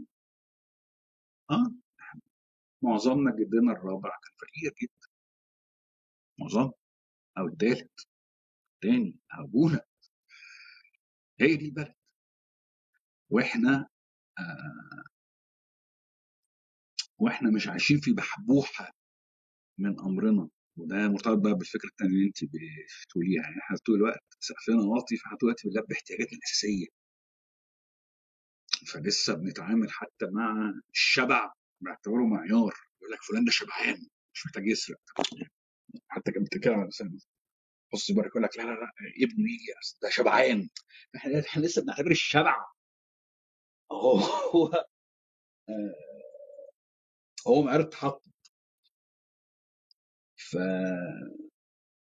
والقصد يعني انه ان نمط التنميه عندنا ما فيهوش تراكم للثروه، والثروه هنا مش معناها الغنى بس، الثروه هنا معناها الثروه المعرفيه، معناها الثروه العامه، معناها public spaces، معناها جمال الحياه حواليكي، نظافه الهواء، تسع الشوارع. يعني الثروه معظمها عام بالتعريف، مش شرط انها تبقى شيء خاص يعني او ملكيه خاصه. احنا في تراكم الثروه عندنا مش احسن حاجه في الدنيا آه بشكل يخلي الرأسمالية عندنا مش متطورة آه بالشكل اللي بيبقى حاصل في البلدان اللي عاملة التراكم. احنا في اللحظة بتاعت دلوقتي نشبه تسعة وستين، اعتقد انها لحظة مختلفة خالص، لانها لحظة صراع بيننا وبين نفسنا. دي لحظة احنا تخصنا احنا بالاساس، تخص خياراتنا، بص احنا هننظم حياتنا ومجتمعنا ازاي. سبعة وستين الجرح الاساسي كان جاي ان احنا اتهزمنا من عدو بنحتقره، نستقله، نعتبر انه مش المفروض ان يحصل لنا كده منه. فلما ده حصل جرحنا جامد، لكن في الاخر بالرغم من كل التناقضات الداخليه اللي كانت موجوده عندنا كنا شايفين ان لازم تبقى في جبهه وطنيه لمواجهته. إنما دلوقتي الشرط مختلف، دلوقتي عندنا فينا آه. ف...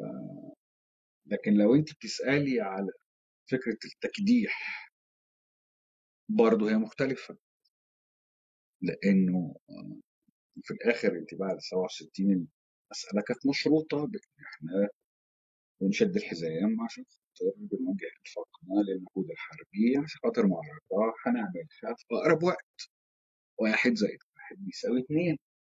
لكن احنا دلوقتي التجريح مرتبط بحزمة سياسات في الأغلب هتستمر، فالتنجيح معاه هيزيد. دي معادلة مختلفة، مش عارف لها سقف يعني، ممكن يبقى ده له مجال تاني. أرجو إن أنا أكون جاوبت. اه لا بالعكس، والاجابات عماله تفتح اسئله. ال اه حضرتك احتفظ بالاسئله بقى واعمل لنا منها كتب او مقالات جديده وانا هقراها تاني. السؤال الاخير بقى يخص التحديث. احنا وقت التحديث وفي لحظات يعني هي احنا في لحظه حتى بيتكتب عنها في مقالات، ما اعرفش بقى بره يعني مقالات بقى مأجوره ولا مش مأجوره ولا الوضع الحالي هو اللي بيؤدي لده، ان هي لحظه هي اقرب لفكره ان الخليج هو اللي بيحط قواعده دلوقتي. فاحنا وقت الصحوه كان هو بيحط قواعده عشان لحظه دوليه كانت عايزه ده، دلوقتي هو بيحط قواعده من الناحيه الاقتصاديه، والاقتصادات دي حتى بدأت تغير حاجات في سياساته هو الاجتماعيه، وهو نفسه بدأ يوجه انتقادات للناس اللي بيدعمها ان هو عايز تغيير عقلها وفقا للنمط ده. فهل التحديث الحالي في مصر هو مستلهم من من من المفردات دي؟ وهل هيتقبلها؟ يعني هيعمل اللي هو التعايش السلبي اللي حضرتك قلت عليه مشابه ليه في الصحوة، ولا لا مش هيتقبل ده وهيكون هي لحظة وطنية بتعمل التحديث، ولا هنفضل إلى ما شاء الله كده مش عارفين احنا بنروح؟ مش عارف، ما عنديش و... إجابة على دوت ايه اللي هيحصل، لأن اللي, اللي هيحصل ده هو نقاش تاني وموضوع تاني. لكن احنا في لحظة هيمنة رؤوس الأموال الخليجية على طريقة التنمية في المنطقة هي مش لحظة جديدة، هي موجودة بقالها ثلاثين سنة، وهي أصلا اللي مشكلة المنطقة كلها. لأنه إحنا بالرغم إن إحنا بلد كبير، لكن إحنا في الآخر عايشين في كنف ريع البترول، إن لم يكن بشكل مباشر، سواء في صورة ناس بتشتغل هناك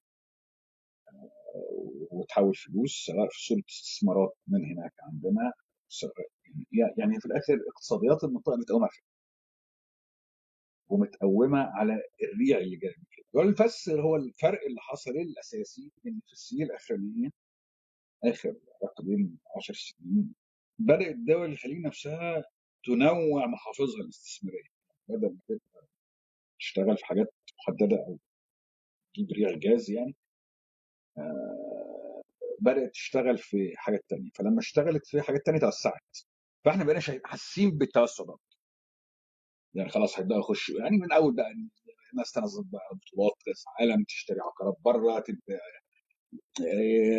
تشاب السياحه. فهو في تغير له دعوه مش بهيمنه راس المال الخليجي على المنطقه بس، في شكله في تجلياته عامله ازاي. آه وانا رايي انه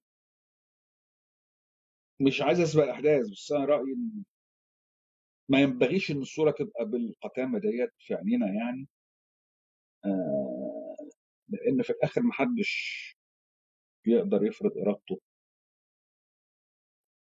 على مكان بحجم مصر الا لو مصر عايزه ده. ما اعتقدش ان مصر هتوصل دلوقتي،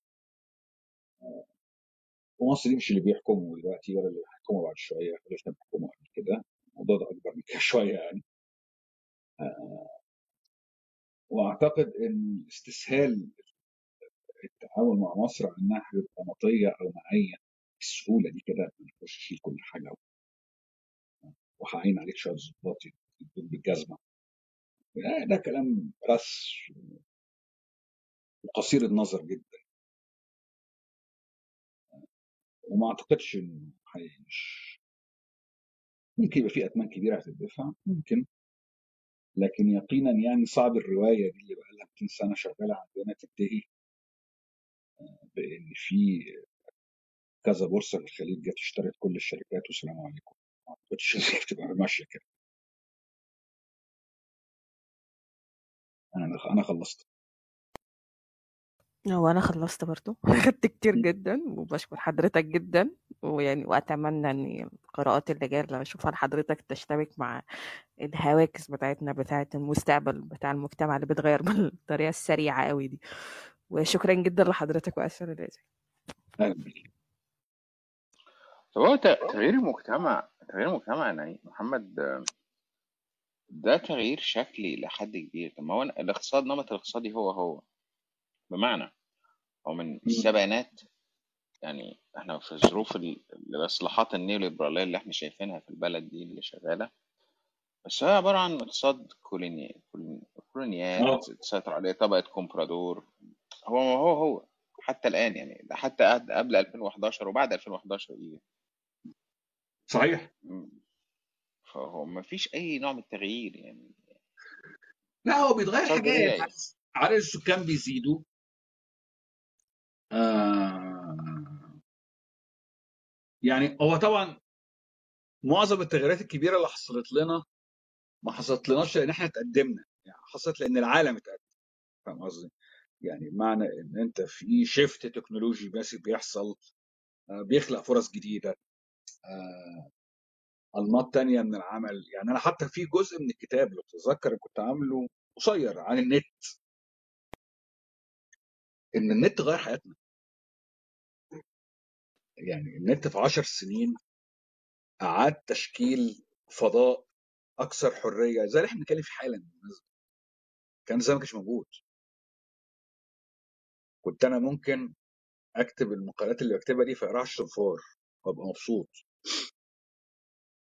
لأنك لازم تبقى واخد إذن بالطباعة، وبعد ما تطبع توزع فين وهكذا. ولك أن تتخيل العالم اللي النت خلقه دوت عالم مختلف تماما، وعالم أتاح معرفة لناس كتيرة. وعايز أقول إن النت من أحد بوابات العصامية في مصر. أنا بنفسي أعرف ناس يعني أحدت في الصخر وتعلمت تعليم ذاتي ودلوقتي في مراتب عالية جدا. ده بمناسبة يعني علاقة الناس بالمعرفة. وأنت وده كتبت إن الإنترنت والفضاء السبراني يعني اللي ظهر مثلا بالبلوج سبوتس او المدونات والكلام ده كان ليها دور كبير قوي في القضاء طبعا. على مبارك كان ليها دور كبير اصلا في ان الناس المهتمه بالشان العام من خارج حاله الصحوه الاسلاميه تدرك اصلا انها موجوده وانها كتير اصلا. يعني انت يعني انا كنت بره مصر وبعدين افتح النت فالاقي عشرين تلاتين مدونه لناس ما اعرفش ولا واحد، وانا كنت متخيل ان يعني ان انا عارف كل حاجه. فاكتشف لا البلد دي كبيره، في ناس طالعه، في ناس كتير بتفكر، في ناس كتير عندها انحازات تقدميه. فانت النت او الفضاء السيبراني لعب دور كبير في خلق شبكات تواصل واتصال وامل ما بين قطاعات من السكان هي كانت حاسه بالعزله الشديده او بالقله الشديده. وجود النت ده هو اللي سمح لها، لان نرجع تاني للسؤال بتاع التنظيم، انت مش من حقك تتحرك، انت فيزيكلي ما بتعرفش تبقى موجود. انت لو في الجامعه بتعمل مجله حيطه مفيش عافيه ساعه وهيجوا يشيلوها لك الا لو ما كنتش واخد تصريح. فانت تخيل ان انت كنت في اللحظه بتاعت ان انا في الجامعه بحط مجله حيطه عشان خاطر ثلاثه اربعه يتفرجوا عليها وبعدين يجي الامن يقطعها لي، وان انا عندي قول بكتب عنها اكبر مجله حيطه في الدنيا، حرق كبير. فهو الدور اللي لعبه النت في خلق شبكات اتعرفت على بعض لناس كانت تظن انها اقل من انها تعمل اي شيء. تراكم دوت ما بين فتره ألفين واثنين وألفين وثلاثة لحد ألفين وعشرة، ثمان سنين، هو من لعب دور اساسي في الثوره. لعب دور اساسي، هو لعب دور اساسي كمان ان ايمن الناس تعرف ان هي مش بس لوحدها، لا ان هي كلامها صح. لان انت ساعات كده انا فاكر ان جت فتره بدايه المدونات تحديدا يعني بدات الناس تدرك. شفت انا فاكر فاكر فاكر ان كانت ناس بتكتب ان هي كانت حاسه ان هي مجانين، يعني بدأت في ناس تدرك ان هي لا ان هي مش لوحدها. فاهم اللي هو مش مش بس التنظيم، لا ان هو عدم الشعور بالوحده، احنا بني ادمين وبنكلم بعض وفي حاجات وبتاع لا وممكن تراقب، فتلاقي ان انت غضبان فغضبك ده حقيقي. هو لا في اشتباك مع الشأن العام وبيكبر كل شويه، وده في حد ذاته كان غريب شويه في الفتره دي، كان غريب جدا كمان. وجديد طبعا، الناس ما كانتش تعرف دوت الناس ما كانتش تعرف دوت كان كان كان جديد عليها. وعشان كده احنا ايه، الناس لما بتقعد تهري على وسائل التواصل الاجتماعي بالرغم من يعني من ان في احساس بعدم القدره على الفعل دلوقتي، لكن على الاقل ده حاسس لسه موجوده. بس يعني تخيل تخيل الفيشه مشدوده بس كده، تخيل كوريا تخيل كوريا تخيل بالظبط، ومناسبه ممكن تحصل عادي يعني يعني مطروحه يعني مش ابعد حاجه في في الدنيا. وعايز اقول لك ان في وسائل اتعملت بالفعل خلت هذا الفضاء أسوأ من قبل كده، من اول بقى تكنيكات الذباب الالكترونيه، تكنيكات الاسس، وتكنيكات اللجان و يعني بس برضه ده يظل افضل من مفيش حاجه خالص. طب خليني اشارك معاك في النقطه دي انا يمكن، لان انا فاكر كويس قوي ان جيل المدونات او الجيل اللي هو كان بيبص على المدونات سواء من جوه مصر او بره مصر كان عنده حاجات مختلفه. انا فاكر مثلا ان كان في فعاليات، في ناس اكتشفت ان هي كتاب اصلا، ان هو ينفع يكتب قصه قصيره، وان هو لا يعني مش بس التنظيم اللي على على مدى الصغير، لا الموضوع بقى اوسع من كده. يعني بغض النظر ان هو الموضوع كان متراقب جدا، او هو كان كانت ناس تظن ان هو متراقب، لكن الترتيب ده مش هو اللي ادى للثوره، هو اللي ادى لتكوين مجتمع جديد خالص، مجتمع يعني تماما. يعني انا حسيت ان حسني مبارك حط بايده النعش، يعني هو دق بايده المسامير اللي هو احنا بنعمل ايه. يعني هو الراجل بشكل واضح احمد نظيف، انا شايف ان بدايه احمد نظيف وبدايه الحكومه الالكترونيه من بدايه، ما اعرفش انت كنت في مصر الفتره دي ولا لا، كان في كارت فاكس، وبعدين الناس بدات يعني بدات مثلا لو احنا اربع شباب في المنطقه محتاجين ان احنا نتفق مع بعض وننقي بعض عشان خاطر نوصل اسلاك ونجيب حاجه اسمها تقريج وبتاع الحدوته دي، بان احنا كلنا نوصل ونقرج النت، وفلان ده هو اللي انت بتحترمه لان هو اللي عنده الراوتر فممكن يقفل يقفل عنك الانترنت، فانت مهتم انك تعمل ده ونود لحاجات معينه. بدات ناس تنزل كتب وبدات تظهر حاجات. يعني انا فاكر مثلا ان ان في في ناس في حد في حد قال كلمتك دي لو انت فاكر، احمد دكتور احمد خالد توفيق مره كان هو دكتور تامر ابراهيم بيتكلموا على القصه دي، بيتكلموا على ان انت ما تقولش انك مش عارف تقرا انجليزي، لا هات القاموس يا حبيبي واقرا، اتعلم يا حبيبي عن طريق الانترنت، شوف فلان بيعمل. بدات تتكون مجتمعات قرايه، بدات تتكون مجتمعات كتيره، بس الحراك ده تقريبا اتهد بعد الثوره. يعني انا بص انا يعني. احكي لك قصه طريفه عن صديقي العزيز المخرج عمرو عبد الله، كان عنده مدونه كتب بره تدوينه وكل ما افتكرها اضحك، كان اسمها شكرا للانترنت. التدوينه كانت عن ايه؟ كان في زمان برنامج اسمه العالم يغني بتاع بتاع المذيعه حمديه حمدي. فمره السيده الفاضله حمديه حمدي طلعت قالت ايه؟ طلعت قالت احنا اعداد البرنامج بذل مجهود كبير جدا جدا جدا عشان خاطر ولفينا العالم كله وبذلنا مجهود مضني عشان نجيب لكم اغنيه بالامس لفريق البيتلز اللي هي ياسر بيه كويس. وهي اعتبرت انها لما عرضت ياسر بيه بتاعت البيتلز انجاز يا ريس، انجاز انجاز رحت ولفيت اه, آه طبعا لفيت وجيت آه. ورحت لك بالظبط. فانت بتجيبها دلوقتي. هو احمد كان كاتب انه يعني الله ينعل الايام، يعني اللي كانت اللي كانت بخليك قاعد لازم تستنى يوم الحد على القناه الثانيه الساعه سبعة بالليل عشان حمدي حمدي تطلع تزلك عشان تشغل لك الدنيا ايه في اغلب بكواليتي سيئه جدا. ف احنا كنا هنا قيس ده على دوت في كل حاجه ليها دعوه بالانتاج الرمزي، قيس ده على الكتابه، على تخيل انت قبل دوت مقدار المجهود اللي بيبذله اي كاتب ناشئ عشان يحس انه بيعرف يكتب اصلا، أو لا وبعد كده كمان عشان يعرف يقدم لحد عشان يعرف يقدم لحد عشان يروح لحد يكلمه ويقول له اقرا لي ده اقرا لي بص بص معايا. انت متخيل مستوى السلطات اللي متكونه عامله ازاي؟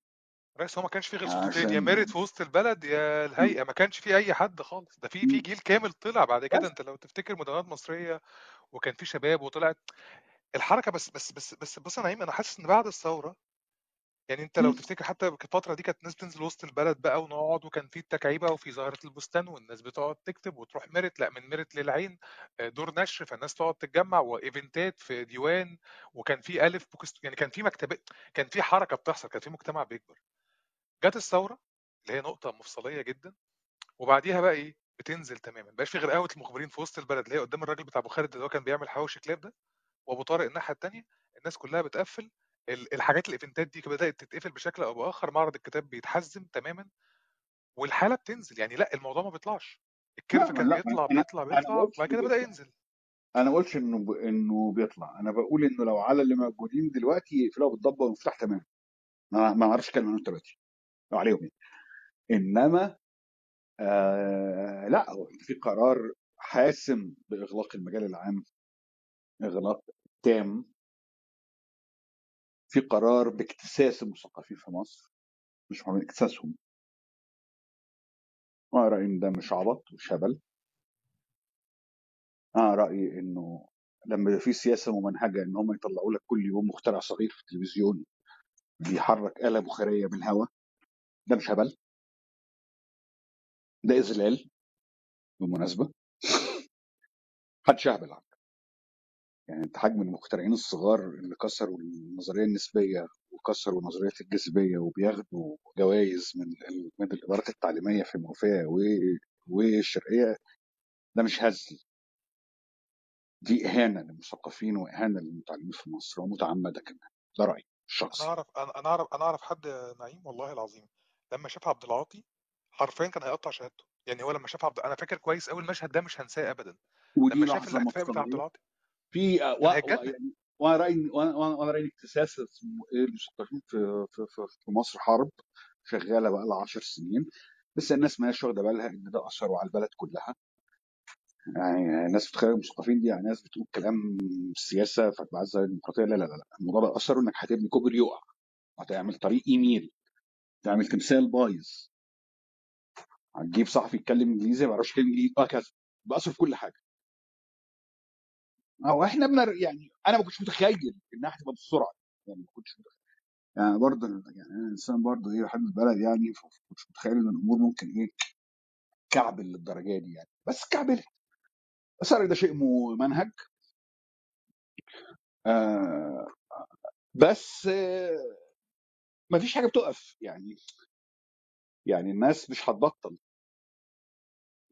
وطول الوقت الآلة ديت فيها مش أقل من عشرة بالمية من متعلميها عندهم هموم عامة ومحاولة لتطوير أفكارهم وبلورة انحيازات أكثر تطوراً و آه بالرغم من وأنا بصراحة يعني أنا بيشتبك معايا شباب كثيرة صغيرة في بداية العشرينات منبسط جدا، الناس بتابعه بالرغم من كل دوت، بالرغم من ان في يعني حاجه انا رايي انها غير مسبوقه في الصحافه وفي السينما وفي دراما مفيش حاجه. انت تخيل نقف هنا نايم، بس انا عايز أت... عايز اتكلم على نقطه معينه كده، الطبقات اللي اتكونت دي الطبقات اللي اتكونت يعني انت يعني في ناس بدات تاكل عيش حرفيا، بدات تتحرك بشكل او باخر من عن طريق النت.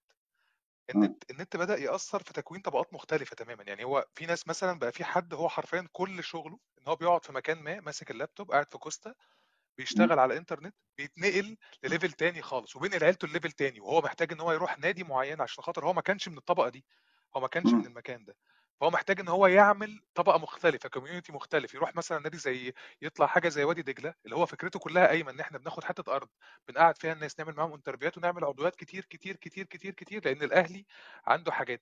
بدات تكون طبقات مختلفه تماما، لا هي اللي هي الطبقات القديمه اللي هي الطبقات الوسطى ولا هي الطبقات العليا ولا هي اي طبقه خالص. النت اثر في الظهور ده، صح، اثر في ظهور طبقه مختلفه تماما. ايوه، احنا لان احنا بلد زي ما بقول لك احنا راسماليتها فعلا غلبانه ومتخلفه، فاي عامل تكنولوجي جديد بيعمل فيه فرق كبير قوي، يمكن اكبر من اللي في الحته الثانيه في العالم، لان الدنيا مخنوقه. فانت بمجرد ما بيبقى حاجه جديده ناس بتقوم يعني متمسكه بيها زي كده بالظبط، احنا زي ما انت مسكنا فرصه التعليم فطورنا نفسنا وبقينا شاطرين وبقينا فداين الثاني. فانت عشان كده زي ما بقول لك انا كنت كاتب جزء ده في الكتاب ان لا، النت انتج حراكا عصاميا بالمعنى الشريف والتقدمي للكلمه في مصر. طبعا في في ظواهر سيئه كتير جدا ومقرفه كتير جدا، بس سنه الحياه يعني. بس امساك بوسيله التكنولوجيا دي عمل فرق فرق كبير، ورايي انه ده مش هيوقف. ممكن يتعطل، ممكن ما يمشيش بال... يعني بالايقاع اللي الناس ترناه حوالين تطورها، بس هنشوف يعني.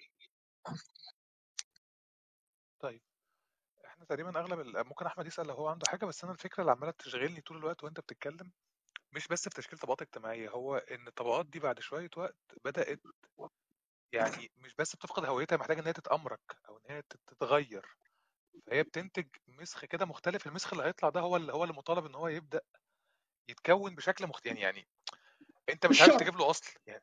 مش شرط مش شرط مش شرط يعني آه، ممكن فئات اجتماعية تانية تصعد وتكون مشروعات بديلة بلغة أخرى. يعني يعني يعني مش يعني احنا بقى لنا ثلاثين سنة عطلانين في فكرة ان الناس اللي بترتقي اجتماعيا بالضرورة هي اللي لازم تقود المجتمع، او بالضرورة هي اللي تطرح مشروع للمجتمع الأفضل. او انا رأيي إن النخبه دي او فكرة النخب او اه تشكيل انا النخب رأيي ان لازم دي يكون في فكرة نخبه انا معينه انا كده. انا رأيي ان دي فكرة الشرط المادي والموضوع اللي احنا عايشينها بيراجعها. ليه؟ لأن الأوضاع الاجتماعية دي في حد ذاتها شريط الهشاشة من الأصل، يعني ما هياش واقفة على أسس صلبة، وهي أصلا مش واقفة على أسس صلبة بره. يعني في البلدان الأكثر تقدما عادي، يعني أنت ممكن تحصل أزمة مالية عالمية تشقلب لك الطبقات الاجتماعية اللي فوق تحت عادي، يعني هي الدنيا هي رسمية كده، هي الدنيا كده. يعني برضو التعامل حوالين، انا حتى كنت كده ده في في سلسله مقالات بكتبها دلوقتي في المنصه مسميها الذين صعدوا للطبقه الذين هبطوا منها. ففي التوطئه الاولانيه اللي هي اول مقال بيقرب ان اللحظات اللي فيها كساد عالمي، يعني فيها ازمات اقتصاديه في الرأسمالية، هي اللحظات اللي بتهز يقين الناس في استحقاقها الطبيعي لموقعيتها. يعني انت بتعمل ان انا عادي ان انا كسب، لا هي مش حاجه عادي. عادي ممكن حد من برجوازي او حد من طبقه وسط متوسطه أو طبقه وسط عليا لا ينزل ويتكلم عادي، بتحصل عادي جدا. مين قال لك انه مش عادي؟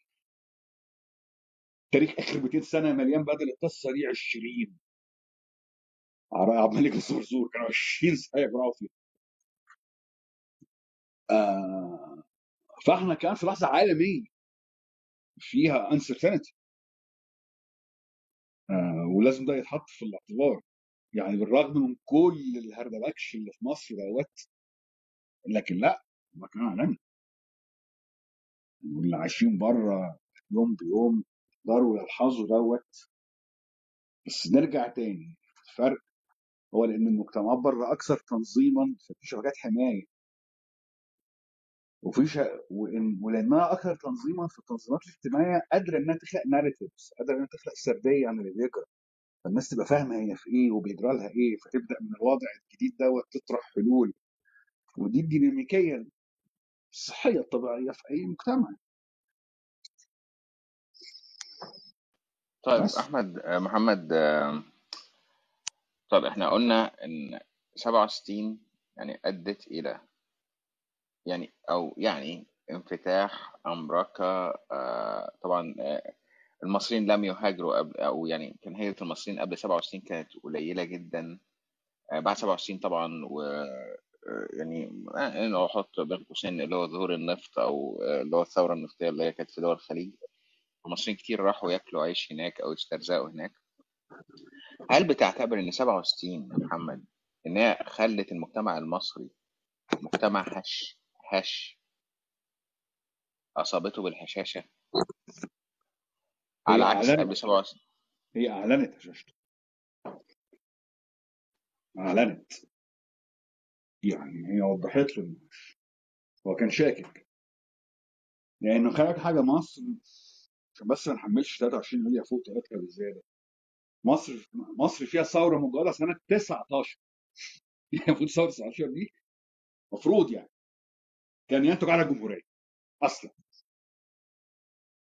المفروض ثوره تسعتاشر كان تعمل تحول زي اللي حصل في تركيا، لا تاسس جمهوريه وتعمل دوله جديده و- وتعمل عقد اجتماعي جديد، والمشروع الاجتماعي اللي اتعمل في ثلاثة وعشرين يوليو من الاصلاح الزراعي او تركيب الطبقات وسط الدنيا وكده يتعمل من بدري من ساعتها. ده ما حصلش في تسعتاشر. بل اصلا القصه ان ثوره الشقه ثوره موجوده، فانت طول العشرينات والثلاثينات والاربعينات احنا بقى ما بين ان احنا بنحاول نحقق الاستقلال التام، وما بين ان احنا بنتلاطم بقى وسط الكساد العالمي الكبير زينا زي غيرنا، وطرف جوه الحرب العالميه الثانيه من موقع غير ندي بالمره الانجليز. لا انت انت مستلمها من العشرينات مأزوم. والمجتمع كان بيحاول يعيد تأسيس نفسه على أسس ديمقراطية، على أسس فيها تمثيل اجتماعي وتنظيم اجتماعي أكثر تطورا، بقيادة البرجوازية الوطنية، بقيادة الوفد. لكن الوفد ما نجحش، ما عرفش يعني يعني فات زمنه، فات بدل الفرصة عشرين فرصة. الأستاذ زغلول الله يرحمه مات سبعة وعشرين، اثنين وخمسين، بعدين خمسة وعشرين سنة. عملت مصطفى النحاس الحركة الوطنية المصرية خمسة وعشرين سنة لم تثمر. حس من الأسئلة اللي كانت تحصل من بدري، وبالتالي لما حصل الانقلاب العسكري بوسط تنظيم سياسي اسمه ضباط الأحرار، هو أصلا كان بيتعامل مع إنه جاي ينقص وضع، مش غيره. الانقلاب جه بعد حريق القاهرة، بعد ما الناس نزلت على ولايات البلد. الناس بس تنسى الحكاية. الشعب المصري قراء القاهرة، قراء أحياء مصر القديمة والسيدة زي نمرود، ونزلوا ولعوا في البلد بجاز. طبعا احنا بنقول الانجليز الملك، لا لا، هي الناس المصرية هم الناس دي في الشرطة والناس. كان لازم يبقى في ضبط، وحصل الانقلاب العسكري. والناس وافقت عليه بالمناسبة عشان خاطر الطلبات والسكان ضبط، عشان عوامل المدن لسه اتولعت في المدينة كبيرة. فقصد انه لما لما جت سلطه بني اسرائيل الثار وضباط الاحرار وحصل تاميم، مش بس لرؤوس الاموال بس، حصل كان تاميم للحياه الاجتماعيه وللتنظيم الاجتماعي وللمبادره الحره والحياه الحزبيه وي وي وي وي باسم مشروع كان مؤيد من قطاعات واسعه من السكان. والمشروع ده حاول يخلق تنظيماته بالمناسبه، ما كانش عامل دلوقتي، وحاول يعمل حاجه كده. بس كان في مشكله، المشكله دي كانت بدأ الناس تحسها من اتنين وستين تلاتة وستين بالذات مع تعثر الخطه الخمسيه الاولانيه. جت سبعة وستين اعلنتها،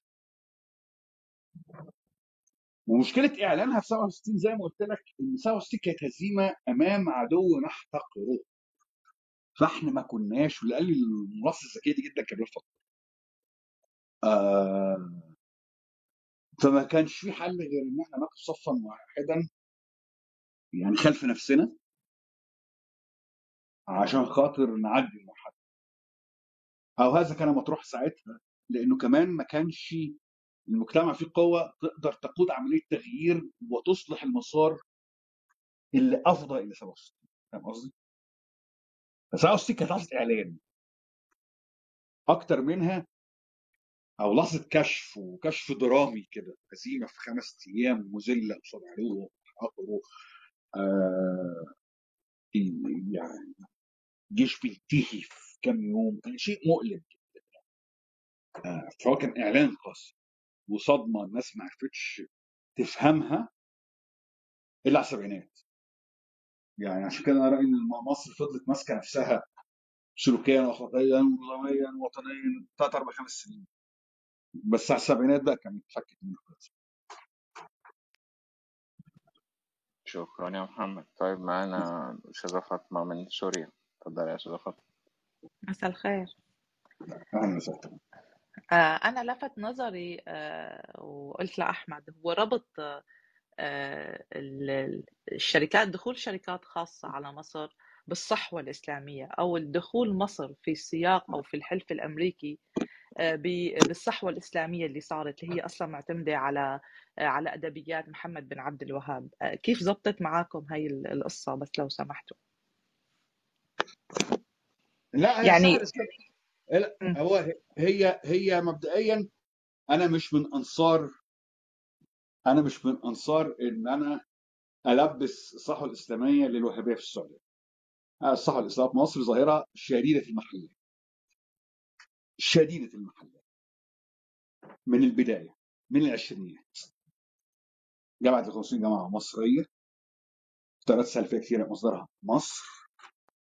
الإسلام السياسي الجاهلي تأسس مصر في الستينيات قبل سبعة وعشرين. جمعية أنصار جمعية أنصار السنة المحمدية ألف وتسعمية واتناشر سلفية جدا. آه فهو فهو فهو هو اللي حصل إن إن من رؤوس الأموال الخليجية دعمت أجنحة عشان بس بدقيق دعمت أجنحة، ولا سيما بعضا من تلك اللي راحت تحتمي بالنظام السعودي في الستينيات من عبد الناصر. كويس، بعض منها. أنا عم بسأل عن أمريكا مش عن الخليج. آه بالنسبة لأمريكا آه هو الموضوع بال... يعني أنا رأيي إن هو شغالين فيه لحد دلوقتي، في رأيي حتى مع الصين، إنه آه... آه... أمريكا تحب جدا الحركات الهويتية في مقابل الحركات الاجتماعية. يعني لو أمريكا بتختار ما بين القومية العربية وبين الاشتراكية تختار القومية العربية، لو أمريكا بتختار بين القومية العربية وبين الإسلام السياسي تختار الإسلام السياسي. ليه؟ لأنه هويتي أكتر. كويس، هي كده، ده الميف ده مزاجها. طيب كيف دعمت أمريكا الصحوة بمصر؟ لا، هي أمريكا ما عملتش حاجة للصحوة في مصر. هي أمريكا كل اللي عملته إن هي كان عندها فيتو على النشاط الشيوعي وعلى القوى اللي عايزة تعمق من الصراع مع إسرائيل، ما بس ما كانش، أنا رأينا ما كانتش تحديدا مع صعب مصر، لكن هي في تحالف دولي ديفنتلي اتعمل في في أفغانستان تسعة وسبعين. يعني انت حصل هلا بالأفغانستان. اوكي، انا انا عندي فكرة بأفغانستان، بس بدي اقول لك انه امريكا بهي المرحلة اللي عم تحكوا عليها اللي هي دخلت فيها وزارة زار نيكسون فيها الرئيس أنور السادات بمصر، أيضا هو زار، هي كان تبع سياسة اسمها سياسة الأبواب المفتوحة معروفة يعني، وأيضا زار حافظ الأسد وزار الرئيس الصيني وعطى وعطى كل منهم امتيازات يعني، يعني ما كانت خاصة بموضوع له علاقة بالرئيس المؤمن وبالصحوة أبدا. أيوة، طب ما طب ما هو ما هو بالعكس، أنا ما بربطش أمريكا بالصحوة عندنا إلا فيما يخص جزئية بعينها ليها دعوة بالتحالف اللي اتكون سنة ثمانين في أفغانستان، اللي مصر فيها لعبت دور مولد مورد الأنفار، والأمريكا لعبت فيه دور المدرب العسكري، والسعودية كانت بتدفع فلوس. ده التحالف اللي خلق بؤرة استنزاف للاتحاد السوفيتي في إطار الصراع القطبي ساعتها، زي ما كان الاتحاد السوفيتي بيعمل نفس الشيء مع الأمريكان في فيتنام. نادي السفاري مثلا، نادي السفاري مثلا ما عنديش فكره عنه، او يعني انا نادي امني بال... بال... بالاساس، كان يعني كان تنسيق امني اكتر ما هو عمليه سي... سي... سياسيه ميدانيه معلنه يعني. انا اوكي هيك نحن تمام، يعني نحن عم نقول انه الصحوه الاسلاميه هي حركه محليه اصلا ما لها علاقه بامريكا طبعا. آه... و... تمام، يعني مش هي في أربعة، كنا عم نحكي عن أربع نقاط أو أربع أضلاع سميتوها، واحدة منهم هزيمة الهزيمة، وواحدة منهم يعني مجموعة أشياء. لا لا هو لا هو اللي أنا كنت أقوله إن الصحوة والأمركة والهجرة للخليج تزامنا. تمام، تزامنا، ما عندي مشكلة أبدا فيهم، مثل هلأ اللي بيزامنوا الكوفيد مع الفايف جي يعني نفس الشيء، بس إنه حصل وإنه حصلوا بنفس الوقت.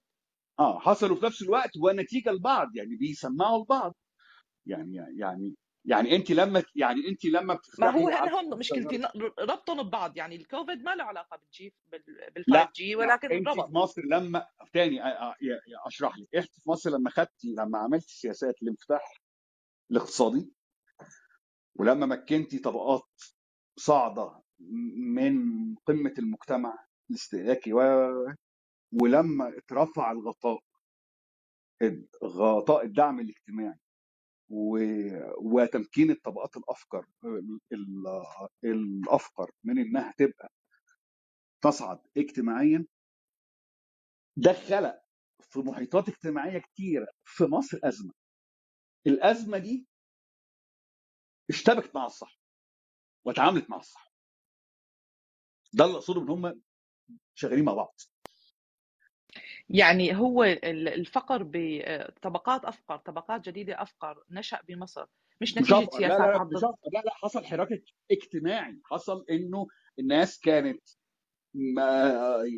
ناس قدرت إنها تسافر الخليج تعمل تراكم ثروة، فلما عملت تراكم نسبي للثروة رجعت بنت بيوت في حيز ريفي معين ما كانش الحيز ده مخطط ليه قبل كده.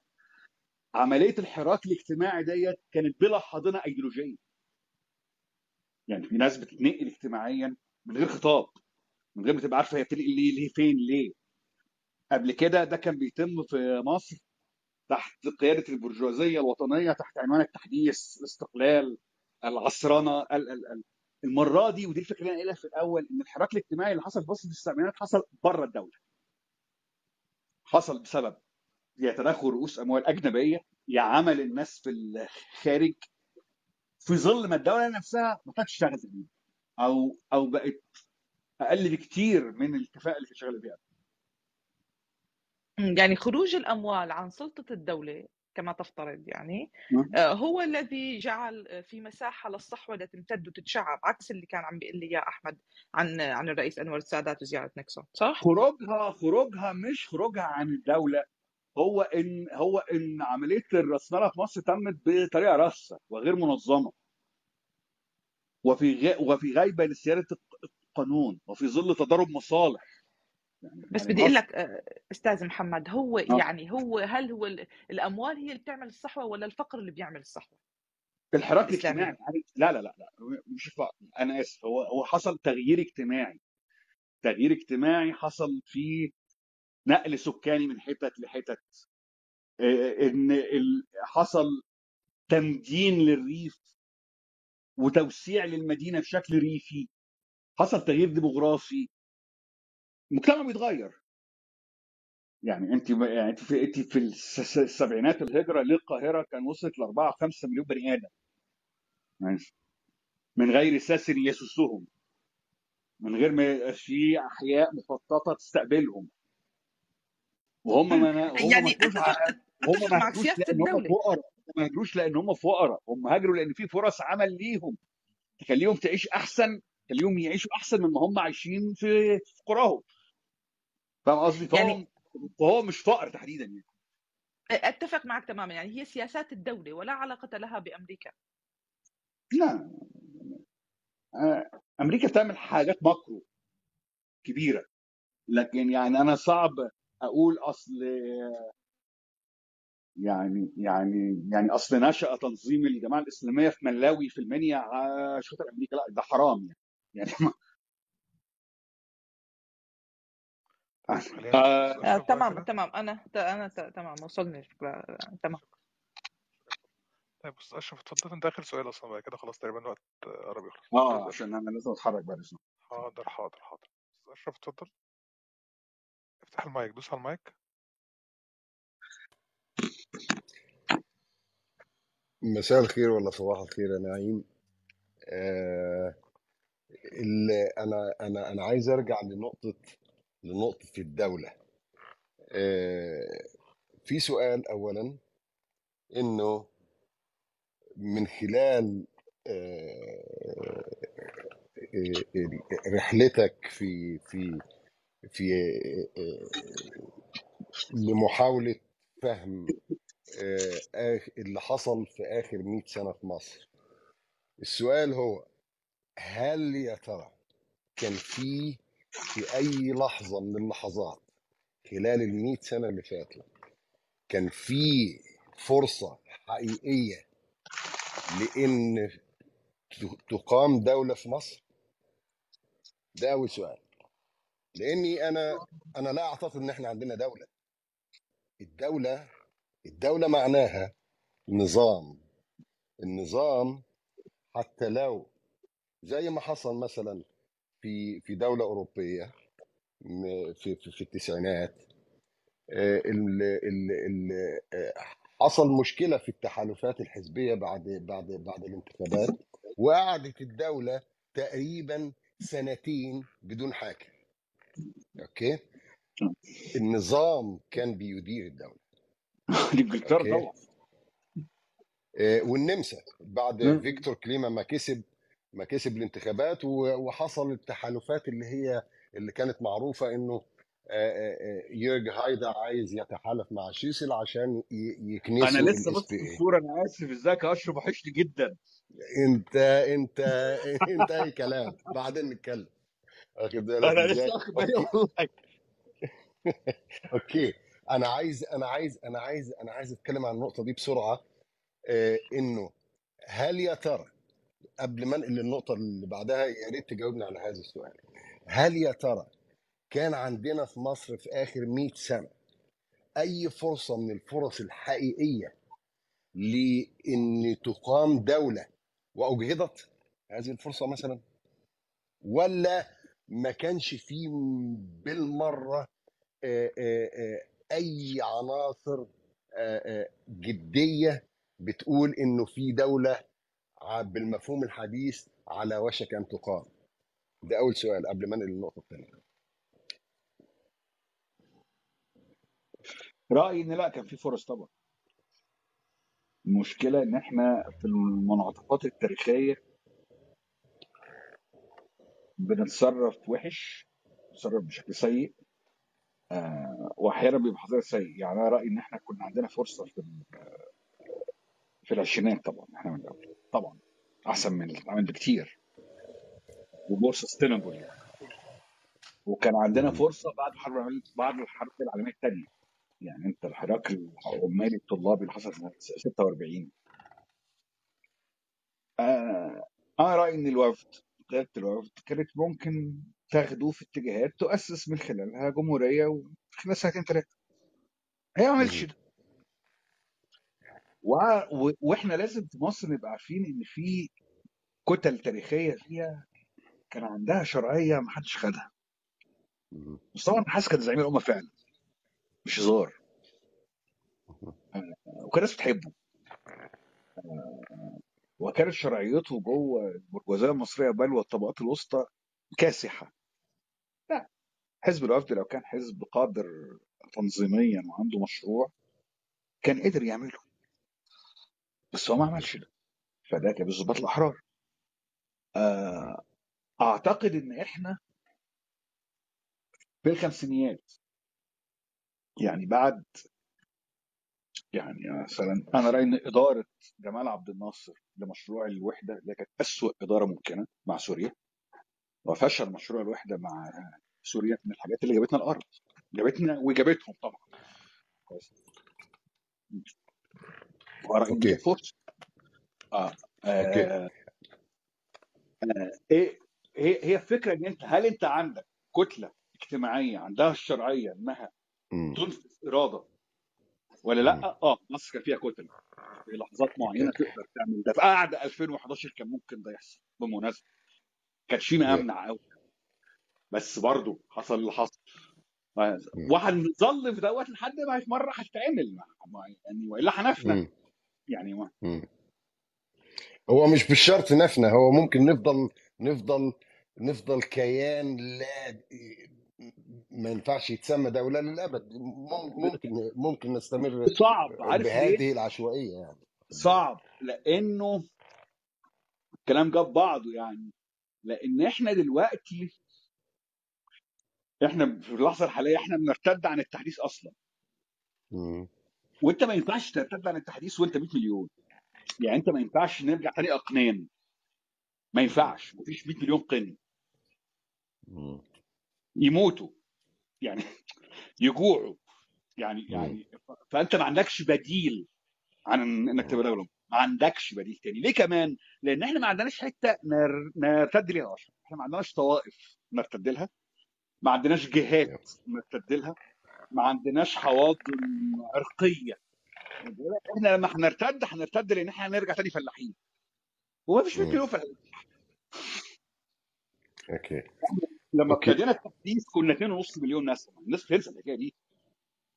لما مشروع التحديث ابتدى في القرن التاسع عشر، لما الفرنساويين قبل الجمعه عدونا، كنا اتنين وتلاتة أرباع مليون، واسكندريه كلها فيها ستة آلاف نفر، ألفين منهم عندهم رمض يعني يعني انت متخيله بس الدنيا كانت كانت عامله ازاي.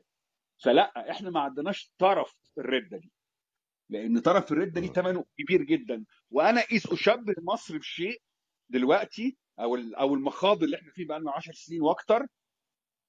اه رايي ان احنا نشبه الصين زي دلوقتي من السنه، هي كانت برضو كانت في محنه طويله كده بعد ثورتها سنه ألف وتسعمية وحداشر، وبدت محنتها هذه وكانها لا نهايه لها. ثم الامور اتغيرت.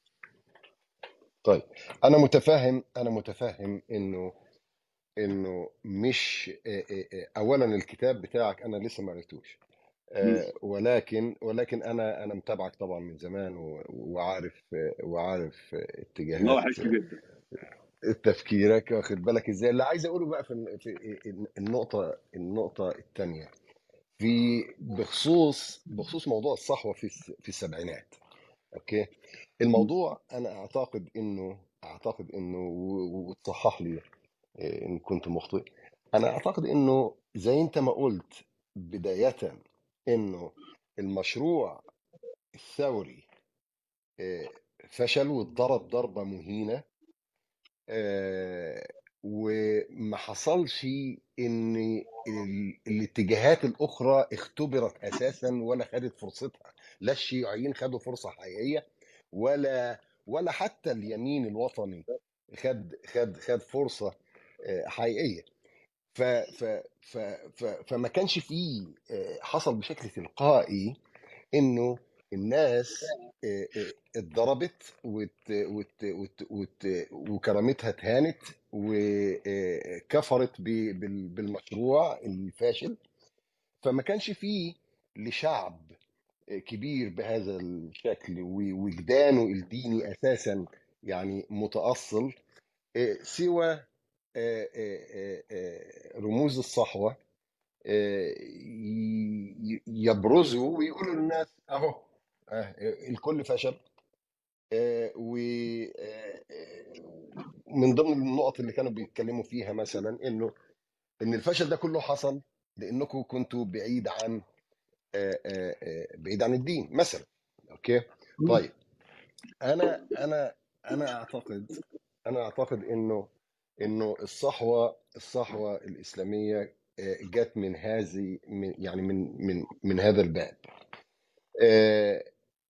ولكن ولكن ما ينفعش كمان شئنا ما بينا ما ينفعش كمان ننسى حقيقه معينه، وهي انه ال مئة مليون ال مئة مليون اغلبهم مسلمين، والاسلام في مصر الاسلام في مصر وجداني جدا، يعني يعني بغض النظر عن التعليم وبغض النظر عن التثقيف الديني، الاسلام في وجدان المسلم المصري.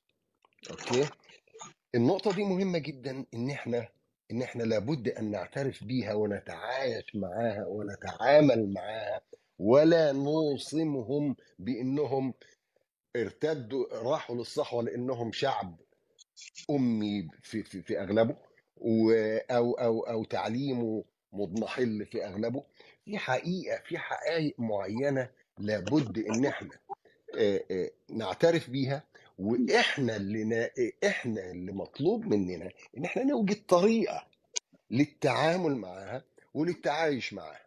طيب كي. انا انا هستسمحك، بس انا عايز ارد رد سريع، وانا للاسف انا ملتزم كنت ان انا بساعتين عشان كان عندي التزام ولازم طيب. اعمله، فانا عايز اقول لك سريعا انه انا ضد تماما ربط العاطفه الدينيه الجياشه اللي عند عموم المصريين وابسطهم بالصحوه الاسلاميه كمنتج ثقافي لنخب. ركز معايا في ده. اوكي في الاخر التيار الاسلامي في مصر دول فنديه، في الاخر ده سايب وسط طالع من جامعه القاهره جامعه القاهره اللي بيطلع منها كل التيارات. وده كنت كاتب في الفكره في الكتاب ان ان الجدل السياسي في مصر كان يخلق داخل اسوار جامعه القاهره، وبالتالي هو اللي بيحصل ان احنا كجماعات مختلفه من المثقفين بهوى مختلف بنصيغ تصورات، وبعدين التصورات دي بقى بننزل من ابراجنا ايه العجايه نكلم بيها الناس. الناس عاطفتها الدينيه جياشه، فالصحوه الاسلاميه هتاكل جدا معاهم في لحظه معينه، ممكن في لحظه ثانيه الناس عاطفتها المعادله للاجانب بالمناسبه جياشه، ف فالحركه الوطنيه تاكل جدا. ممكن في لحظه ثانيه يبقى في صراع طبقي محتدم، فاهم قصدي؟ فهي كل حاجه، لكن لازم يعني، ودي من الاخطاء اللي احنا بنقع فيها، ان ان جماعات المثقفين تفتقد على هويه الناس كلها. صحيح. انا رايي ان دي من الحاجات اللي اصلا بتوقعنا في الشرك بتاع ايه، احنا نزلنا تحت الشعب، الشعب يريد، فطبعا يجي شعب تاني يدينا بالجزمه، لان هو لان الشعب ده اكبر من مجموعه تنزل وتاني لا، وهكذا. طحشت جدا وخلينا نتكلم بقى في المحافل الاخرى وهستسمحكم انا لازم دلوقتي آه لو ما عندكم. لا لا خالص، شكرا. نعيم كوسان طيب، عيد ميلادك النهارده، انا عارف كوسان طيب، وعيد ميلاد سعيد طب سلام عليكم وعلى اسرتك ان شاء الله.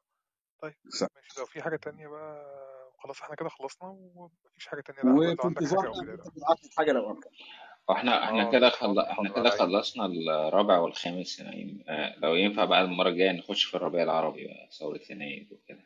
شكرا جدا، ربنا ييسر ان شاء الله. يلا شكرا جدا، يلا اشوفكم على خير.